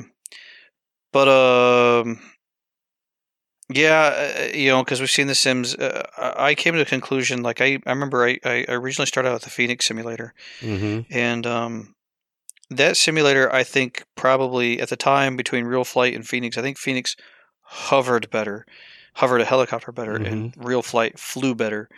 Um, uh, I still fly Real Flight, but I haven't actually been on the sim probably in a solid month or two. Um, I need to get back to it. No, actually, it was probably just last month I was on the sim. Yeah, I was busy practicing orientations, but um,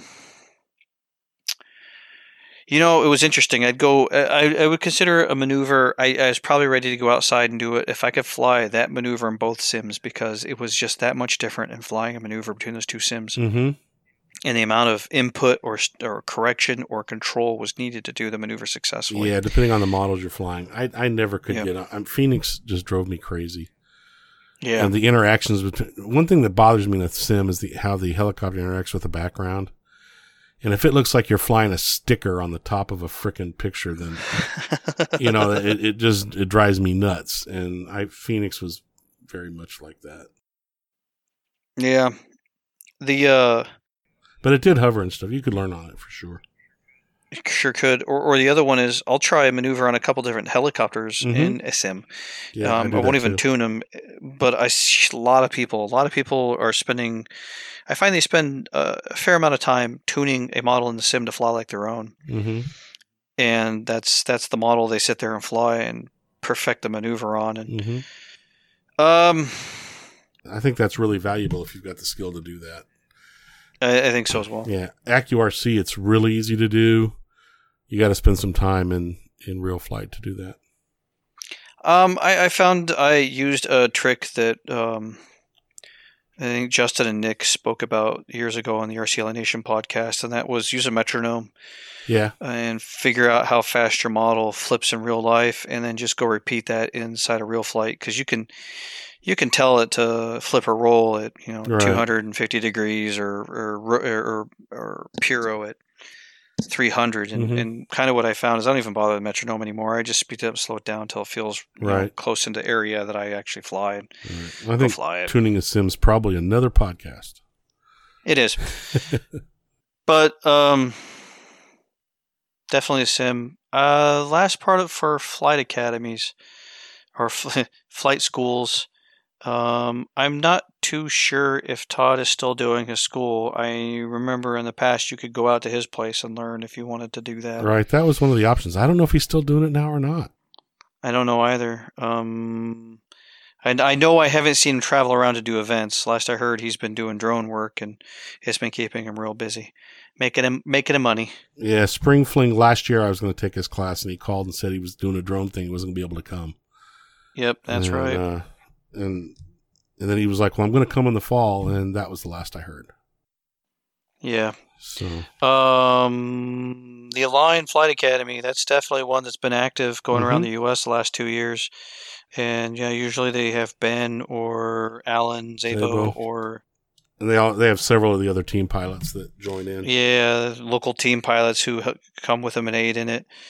Um, and that's that's great. Uh, one of the great things about that one is um, I, I know setting it up here locally for, for my club in years past is uh, I'll get together and figure out who what, what radios everyone has, and then talk to everyone like, hey, um, you know, you have a Jeti, so does this other person. Can you you know take turns with each other's Jetis for buddy boxing?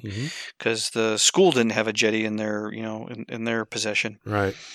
And then, like, you know, Ben Storick flies a Futaba, so if you fly a Futaba, well, Ben's radio can be the buddy box radio. He can he can fly with you. Right. Um, same goes for guys, you know, the, the guys who want around V Control or Spektrum. So that was a nice part. I actually bought a second Jeti so I would have a buddy box.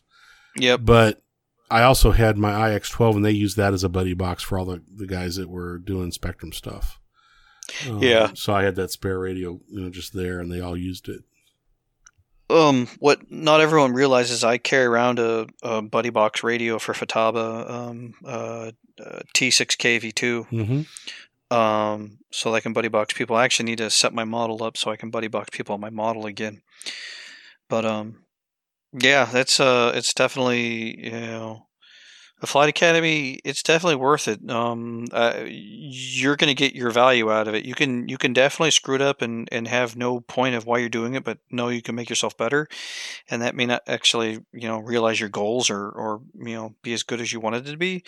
So it's good to have have an understanding of what you're trying to accomplish your goals. A lot, a lot as Rich has talked about. Yeah, you just have your equipment ready to go so you don't have to spend a lot of time fricking with shit while you're trying to learn. Oh, that's a great point. you know, I and I tell you that happened during the class. We had a couple of guys that had had heli problems and they spent a lot of their time fixing stuff. Um, Uh-huh. instead of flying. I got I can't remember if it was twenty three or twenty six flights in in two days with Ben and Ron. I think I had more than anybody else. Um, yeah, but you know, I fly Synergy and it doesn't break every day, and I fly Jeti and it doesn't break every day. Um, yeah. I I know. I've seen Todd. Todd. Todd at some point just has to call it quits on some people's models. Be like, dude, your model is is a failure. Um, we're gonna fly mine yeah, because you're gonna get some value out of this class because you have absolutely failed at your model. right. we didn't have any of that, but we did have you know a couple of guys that had some problems. So Yeah. you know they didn't get as many flights in as they could have, and you're paying quite a bit of money for the school. And that's we haven't talked anything about cost. There, it's not cheap, but it's not expensive either compared to one crash. Yeah. You know what I mean? If I'm trying to learn a funnel I'm scared to do it because I'm worried about crashing it, the one crash that I'd have in that funnel would pay for the class. Yeah. So, you know, if you think about it that way, it's not that expensive. It's not. Um, I, I know in years past, I, I mean, I paid for a clinic back in 2011. I haven't paid for many cents, but I also fly Yeah. with a lot of guys and ask a lot of questions and learn some things. Right. Once you get to a certain point, I will tell you, I would have never walked up to Ben Storick and said, Man, would you buddy box me for five minutes for a flight? Would have never done it. would have never done it. I Yeah. would now. Yeah. Um, Yeah. I would now. Ron's Ron has been on a buddy box with me since the class.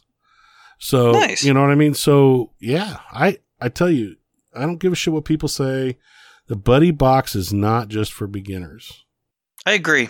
It's not. Uh, I know it's sensitive. It can be sensitive for some people based upon sponsorships, which means you may have to go do it in the not the light of a fun fly. You may have to talk to someone and go do it. You know, the day before, you know, the Wednesday or Thursday before a fun fly starts, or maybe after the fun fly has ended, or you know, find a friend and go go go travel. You know, go travel hundred miles. I doubt that Align would give Ron shit because he helped me because I was using Jeti. no, um, You know, I mean, I don't know. I I don't know. You know a hell of a lot more about that than I do. See, it gets to a point where someone is trying to help someone because they want them to stay in this hobby, not to try to sell them the brand that they're flying for. No, it's that's not that's not quite what my point is. Uh, in the end, we, we are all, you know, we all, all the, all the different brands out there, they're all good. They all work. Everyone has a preference on what they like. Just go out, fun, and fly. agree, um, agree. I, more of my point was is it's a it's an appearance issue. it's a Yeah, perception yeah. issue. If you if you you know uh, if if if if you're some hot shot guy and then you you know you go out there and you're being buddy boxed by another hot shot guy trying to learn something, you know, the appearance, the perception, people like, oh, maybe you ain't all that great of a pilot. Well, that's that's a different point than I thought you were going with. Yeah, that's that's the point I was really meaning. To to your guys' point, I think we'll I- I think there's something to be seen about like um last year I did a motorcycle safety course and um the every lesson had three three ways of teaching it was um they would talk it through and they would tell us a scenario and they would they would talk it out um, they would teach us that method and then they would teach it in the method of they would go get on a, a motorcycle and they would show us just what they were talking about so we could see it. And then after that um, they, we would get on the motorcycles and we would go do it while they watched us and they would critique us on how we did it and tell us to go do it again or hey did it right uh, go ahead and take it back to the pits and power it off and you know we'll get started with the next lesson soon. And and that was an eye opener because you know uh, it's kind of like one of those. As you many of us have heard is there's there's some who learn through uh, seeing it, through hearing about it, and then from doing it. And lots of people are like, oh, I learned through doing it. But when you do all three, uh, I found that it refined what I was trying to learn during each method of instruction for that same lesson. And I, I think that would go back down to you know you, you research a maneuver and then you see how, how someone does the maneuver and then you go out and do the maneuver and ask them to go hey mm, how could i do this better but uh late Yeah, guys, I think we have have covered this one. Maybe. Maybe. Basically, in summary, I don't even know. in summary go make friends That's it. talk to them Just do go it. make friends Just do talk it. them. Go talk to people. Meet meet new people. Get a mentor. yeah Yeah. Learn. Just just do it. I know it's hard. Just do it. And uh Be a social bitch. be a social butterfly Hey, that sounds there you go. There. yeah, don't be a bitch. be a social butterfly butterflies don't cause drama bitches But then, do but then, but then they get in the way of of of you driving and then splat right on your grill. Mm, I wouldn't say they're in the way. That's their fault. No, no, no, no problem for me. They flap up, down, down, side, side, back up, down, and then boom in your grill. or if it's really bad, they get their wings cut off by your antenna. Oh, that's terrible. Okay, let's close this thing out. Um, I was looking for a gray eagle comment. Oh, he just commented six minutes ago. Huh. So, six days ago, he said, Tell a tale of the rotors in 700. Lots of eye movements for our pondering. If unknown lack response, none will have. Sometimes. That's sometimes is a word into a sentence all itself. New sentence. It's symptom when over knowledge. You have lots over the edge learning. Appreciation. Thanks to all who never say. Ah, Six hours ago, he wrote, "Silence. Does this mean I landed on aliens?" Question mark. Orbit. Much of mastery I have language. Uh, Uh, yeah. Switch, close out. Um, check out the other great heli podcasts: Free Fall RC podcast, BKRC podcast, the Helihead Show. They've got themselves on iTunes now. Um, I've been listening to them the whole time. I listened to them today. Uh, but they got themselves on iTunes now, along with Podbean and Skids Up, who I see is now on iTunes along with Podbean as well. And then on rerun, RC Heli Hooligans, Full Pitch RC Podcast, and RC Heli Nation. That's another thing. We saw those assholes at uh at, at, at um at Mowdown. Kevin, Steve, and Ed. Yeah. I had a long conversation with Ed and those guys. Ed and Steve and yeah, Steve and I didn't get to talk much. I talked to Steve for a good amount, and I, I talked to Kevin a lot at the event, and I did I did with Ed as well. I you you and you and uh you Rich and Ed were like sitting next to each other Saturday night watching the event of the flying. Yeah, I was sitting next right Yeah. next to Ed watching the night fly. Yeah. we had a good long conversation. Yeah, I had a lot of good talks Yeah. with uh with with with all three of those guys. Um, a lot of good things. Yeah. Wish they'd start their stuff back up. I really wish Ed and Walt would do it Would come- yeah. again. But uh, yeah, Um, Steven, yeah. Steven and and Kevin, you know, I'm glad they made it. Uh, I didn't think they were honestly, um, but I'm glad they did. And yeah, I, Yeah, they showed up for Saturday. Yeah. Good time, they said. yeah, Yeah, I said hi to Kevin once and uh, in passing really quick, and then uh, Steve, I, I had a you know we had a few words. I told him he was beating sweet on us over here at Telerotor. Well, they had Um, quite a bit of little about us in the last show. Yeah, they're being sweet on us. Yeah, go back to hating us. It makes it easier. oh jeez, oh please no. now, wait a minute. They said they liked me. yeah, I think they said they liked me. They they, like they said they liked you. so. You're doing something wrong. So no shots over the bow. You, you're doing something wrong, No. Rich. No, we've we've always been friendly to one It's, another. it's yeah. Yeah, it's it's only in kidding. I say go back to hating each other. Um, Um, now, be uh, Bert and Kyle got a show out. Sounds like they uh, they got themselves some vacation and uh, they're uh, trying to find the will to get started back up. Yeah. to flying helis more again. And yeah, I, I hear I, I completely understand with where they're at. I Yep. I working in IT for a living, and I think now I'm going on 20 years of being paid for the job. Uh, if you told me I could go drive a bus and my family would still be supported, I'd probably go do it. I'm, I'm tired. Yeah. I'm tired of fighting with people in my job. it's just it's not like a it's just it's just tiring. It's it's it takes effort to get up. Yeah. IT's a tough, Yeah. can be a tough one. Um, please comment on iTunes and Podbean. Help others find the show. Uh, we'll have to do something someday soon, some sort of contest. Yeah, we need we need to do something. I was surprised at the downloads for. Oh, we can talk about that later. Keep going. Oh no, I, I, I think I knew what you're gonna get at, and I kind of think we should mention it. But the uh, episode four, Fly Barless units, just hit 2,000 downloads. Wow. Holy- Well, that's crap. cool. Yeah. That's good. That is good. That's good.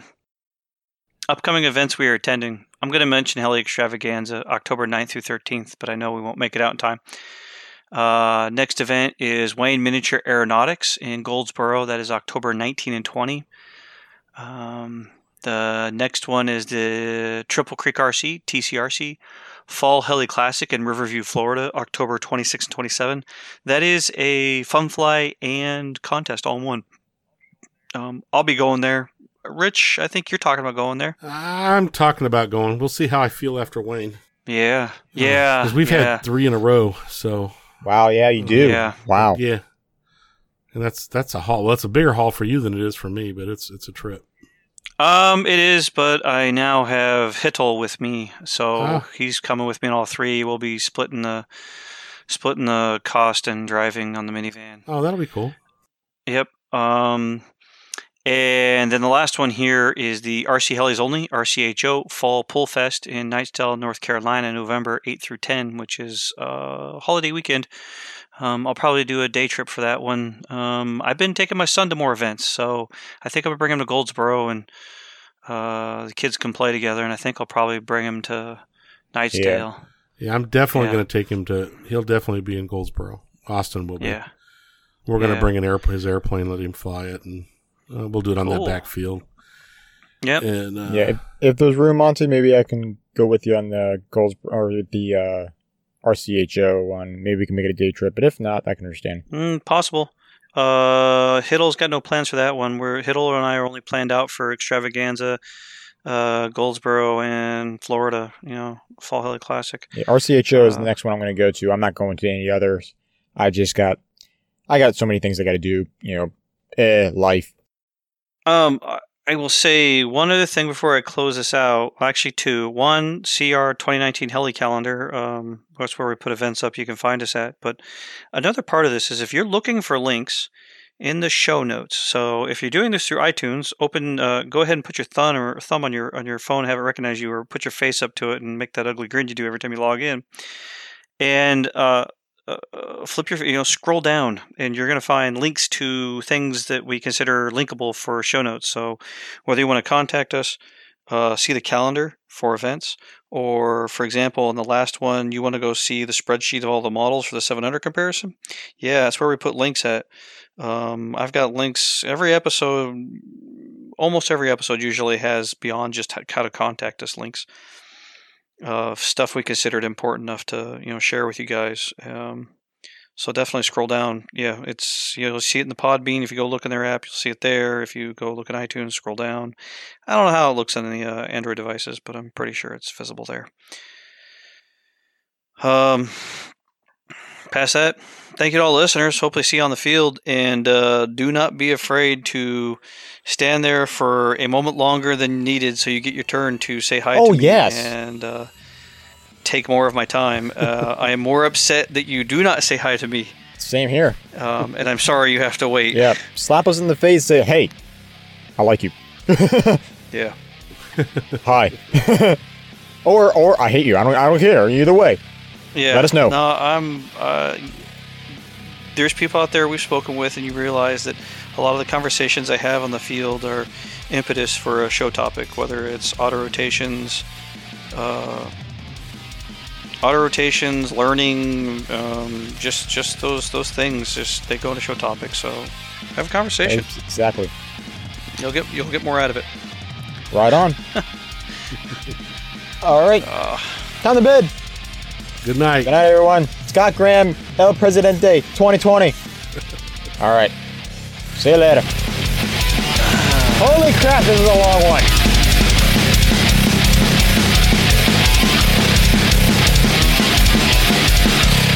Thank you, everyone, for listening. We hope you enjoyed this episode, as we enjoyed taking the time to make them. If you have any questions regarding the show, such as future topics, events, or anything else, you can send us an email at telerotor at gmail.com or on Facebook, search Telerotor. Thanks again, and we'll see you on the field.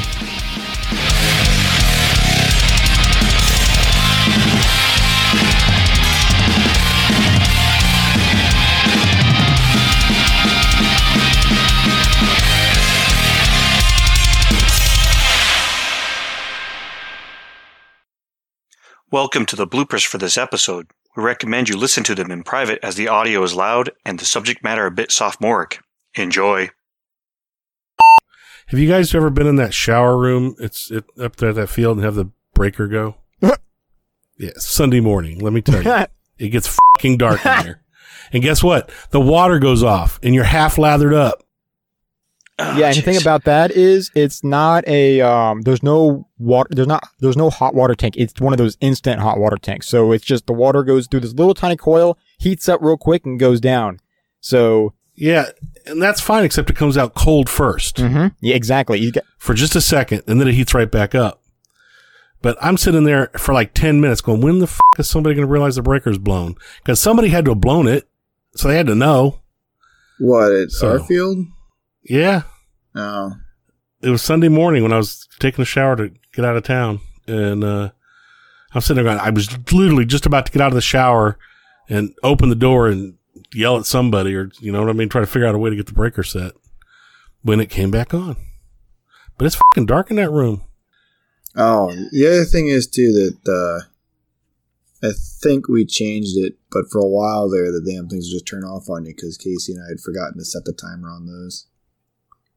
Oh, that's right. Uh, yeah, this this one came back on, but it took a few minutes. Well, it will when you Oh no, I don't think it popped. There's- You're there's an right. internal timer. the the No, yeah, there's an there's there's a motion switch in there, and when it doesn't, Ah. if you if you're in the shower for more than ten minutes, it shuts off the light and it also shuts off the water. Okay, that makes total sense because I was literally told you I was opening the curtain. Yep, To- and you would open the curtain and it would finally see your motion and everything would turn back Yeah, I was probably in there for more than ten minutes then. So you gotta man, Yeah. you have to manually turn the switch on, and it won't do that for you. It'll stay on for like an hour then. Uh, I was ready to blame somebody. That would have been pretty. But you're right. As soon as I opened the curtain, it came back on. Yeah, you probably Yeah. heard it click and everything too, right? Yeah, probably. I don't remember. I was like, oh shit, it just came back on. It was cold right away. Yeah, yeah, you, Ah, you- that's you good to brought know. it Up. That's right. Yeah, Yeah, we installed all means- that stuff so if someone left the water running or some other crap, we wouldn't fill all Oh, the that's- septic tank up. That's awesome. It would have been. That means all the showers I've taken up there in the last two years, I've never taken more than one than ten minutes. yeah. Or you farted so hard that the shower curtain moved. And you another 10 minutes. Hey, you don't know what I do in the shower. oh shower. shit! the wall says otherwise. Not I'm not shaking your hand anymore. All right, main Because we topic. could easily cover more than forty-five minutes in this, so we need to. All right, bang we need to talk about. We need to say main topic so I, can, oh, I know where this. Put it, you guys Shut up! drag this shit out. No, dude, you're not the only one that can freaking yell. Damn, I just Damn, Rich! I've shit. never heard you do that before. you hurt my ears. All right, main topic. Let's talk about it. You hear that, DePaulo? Shaggy, Shaggy's only but like one step away from starting to draw penises No. It's gonna happen. I'm cutting that shit out. I mean, he's drawing nitro pipes on the side of helis. He's just like one step away from drawing penises on things. I I'm, I'm still standing by my argument about the same one that uh, Terminal Lance has when it comes to female Marines. I don't remember. All right, all right. So slight tangent for the military folks here. Anyone who's been to a military base porta shitter has walked in there and seen the cacophony of penises everywhere. It's a thing. I've never been Yes. to a military base porta shooter that is not covered in just like the uh, Sistine Chapel of penises. So, women have been in the Marine Corps for some time now. And I have yet to meet a Marine who, if I hand them a Sharpie, can't go in there and not draw something. All right. And I have never seen a vagina on the inside of one of these porta shitters. So that leaves me with two conclusions. That female Marines can go in there and not draw a damn thing, or they too must draw dicks. And since I refuse to accept the former, I must accept the latter. And, and I mean, Terminal Lance's logic is pretty bulletproof on that one, if you ask me. Lance Corporal Underground knows what's going on. I feel like You guys are terrible. Michael and, and Rich are just here like, you people, something's wrong with you too. Exactly. You sure you want to be a part of this, Rich? This is what happens beyond the This is what happens in the car rides down. I'm, I'm sad that we've never really captive audience Shaggy like we wanted to. Yeah, he refuses to go to events. Responsibilities, man. I wonder if it'll be better than what we did when we had a Navy officer in the car with us. oh, I think I was gonna say I think I saw Ben doing Ben flips with it. I'm sorry, what? Ben flips with it. What? I saw Ben doing Ben flips with it. You saw Ben doing Ben flips. What the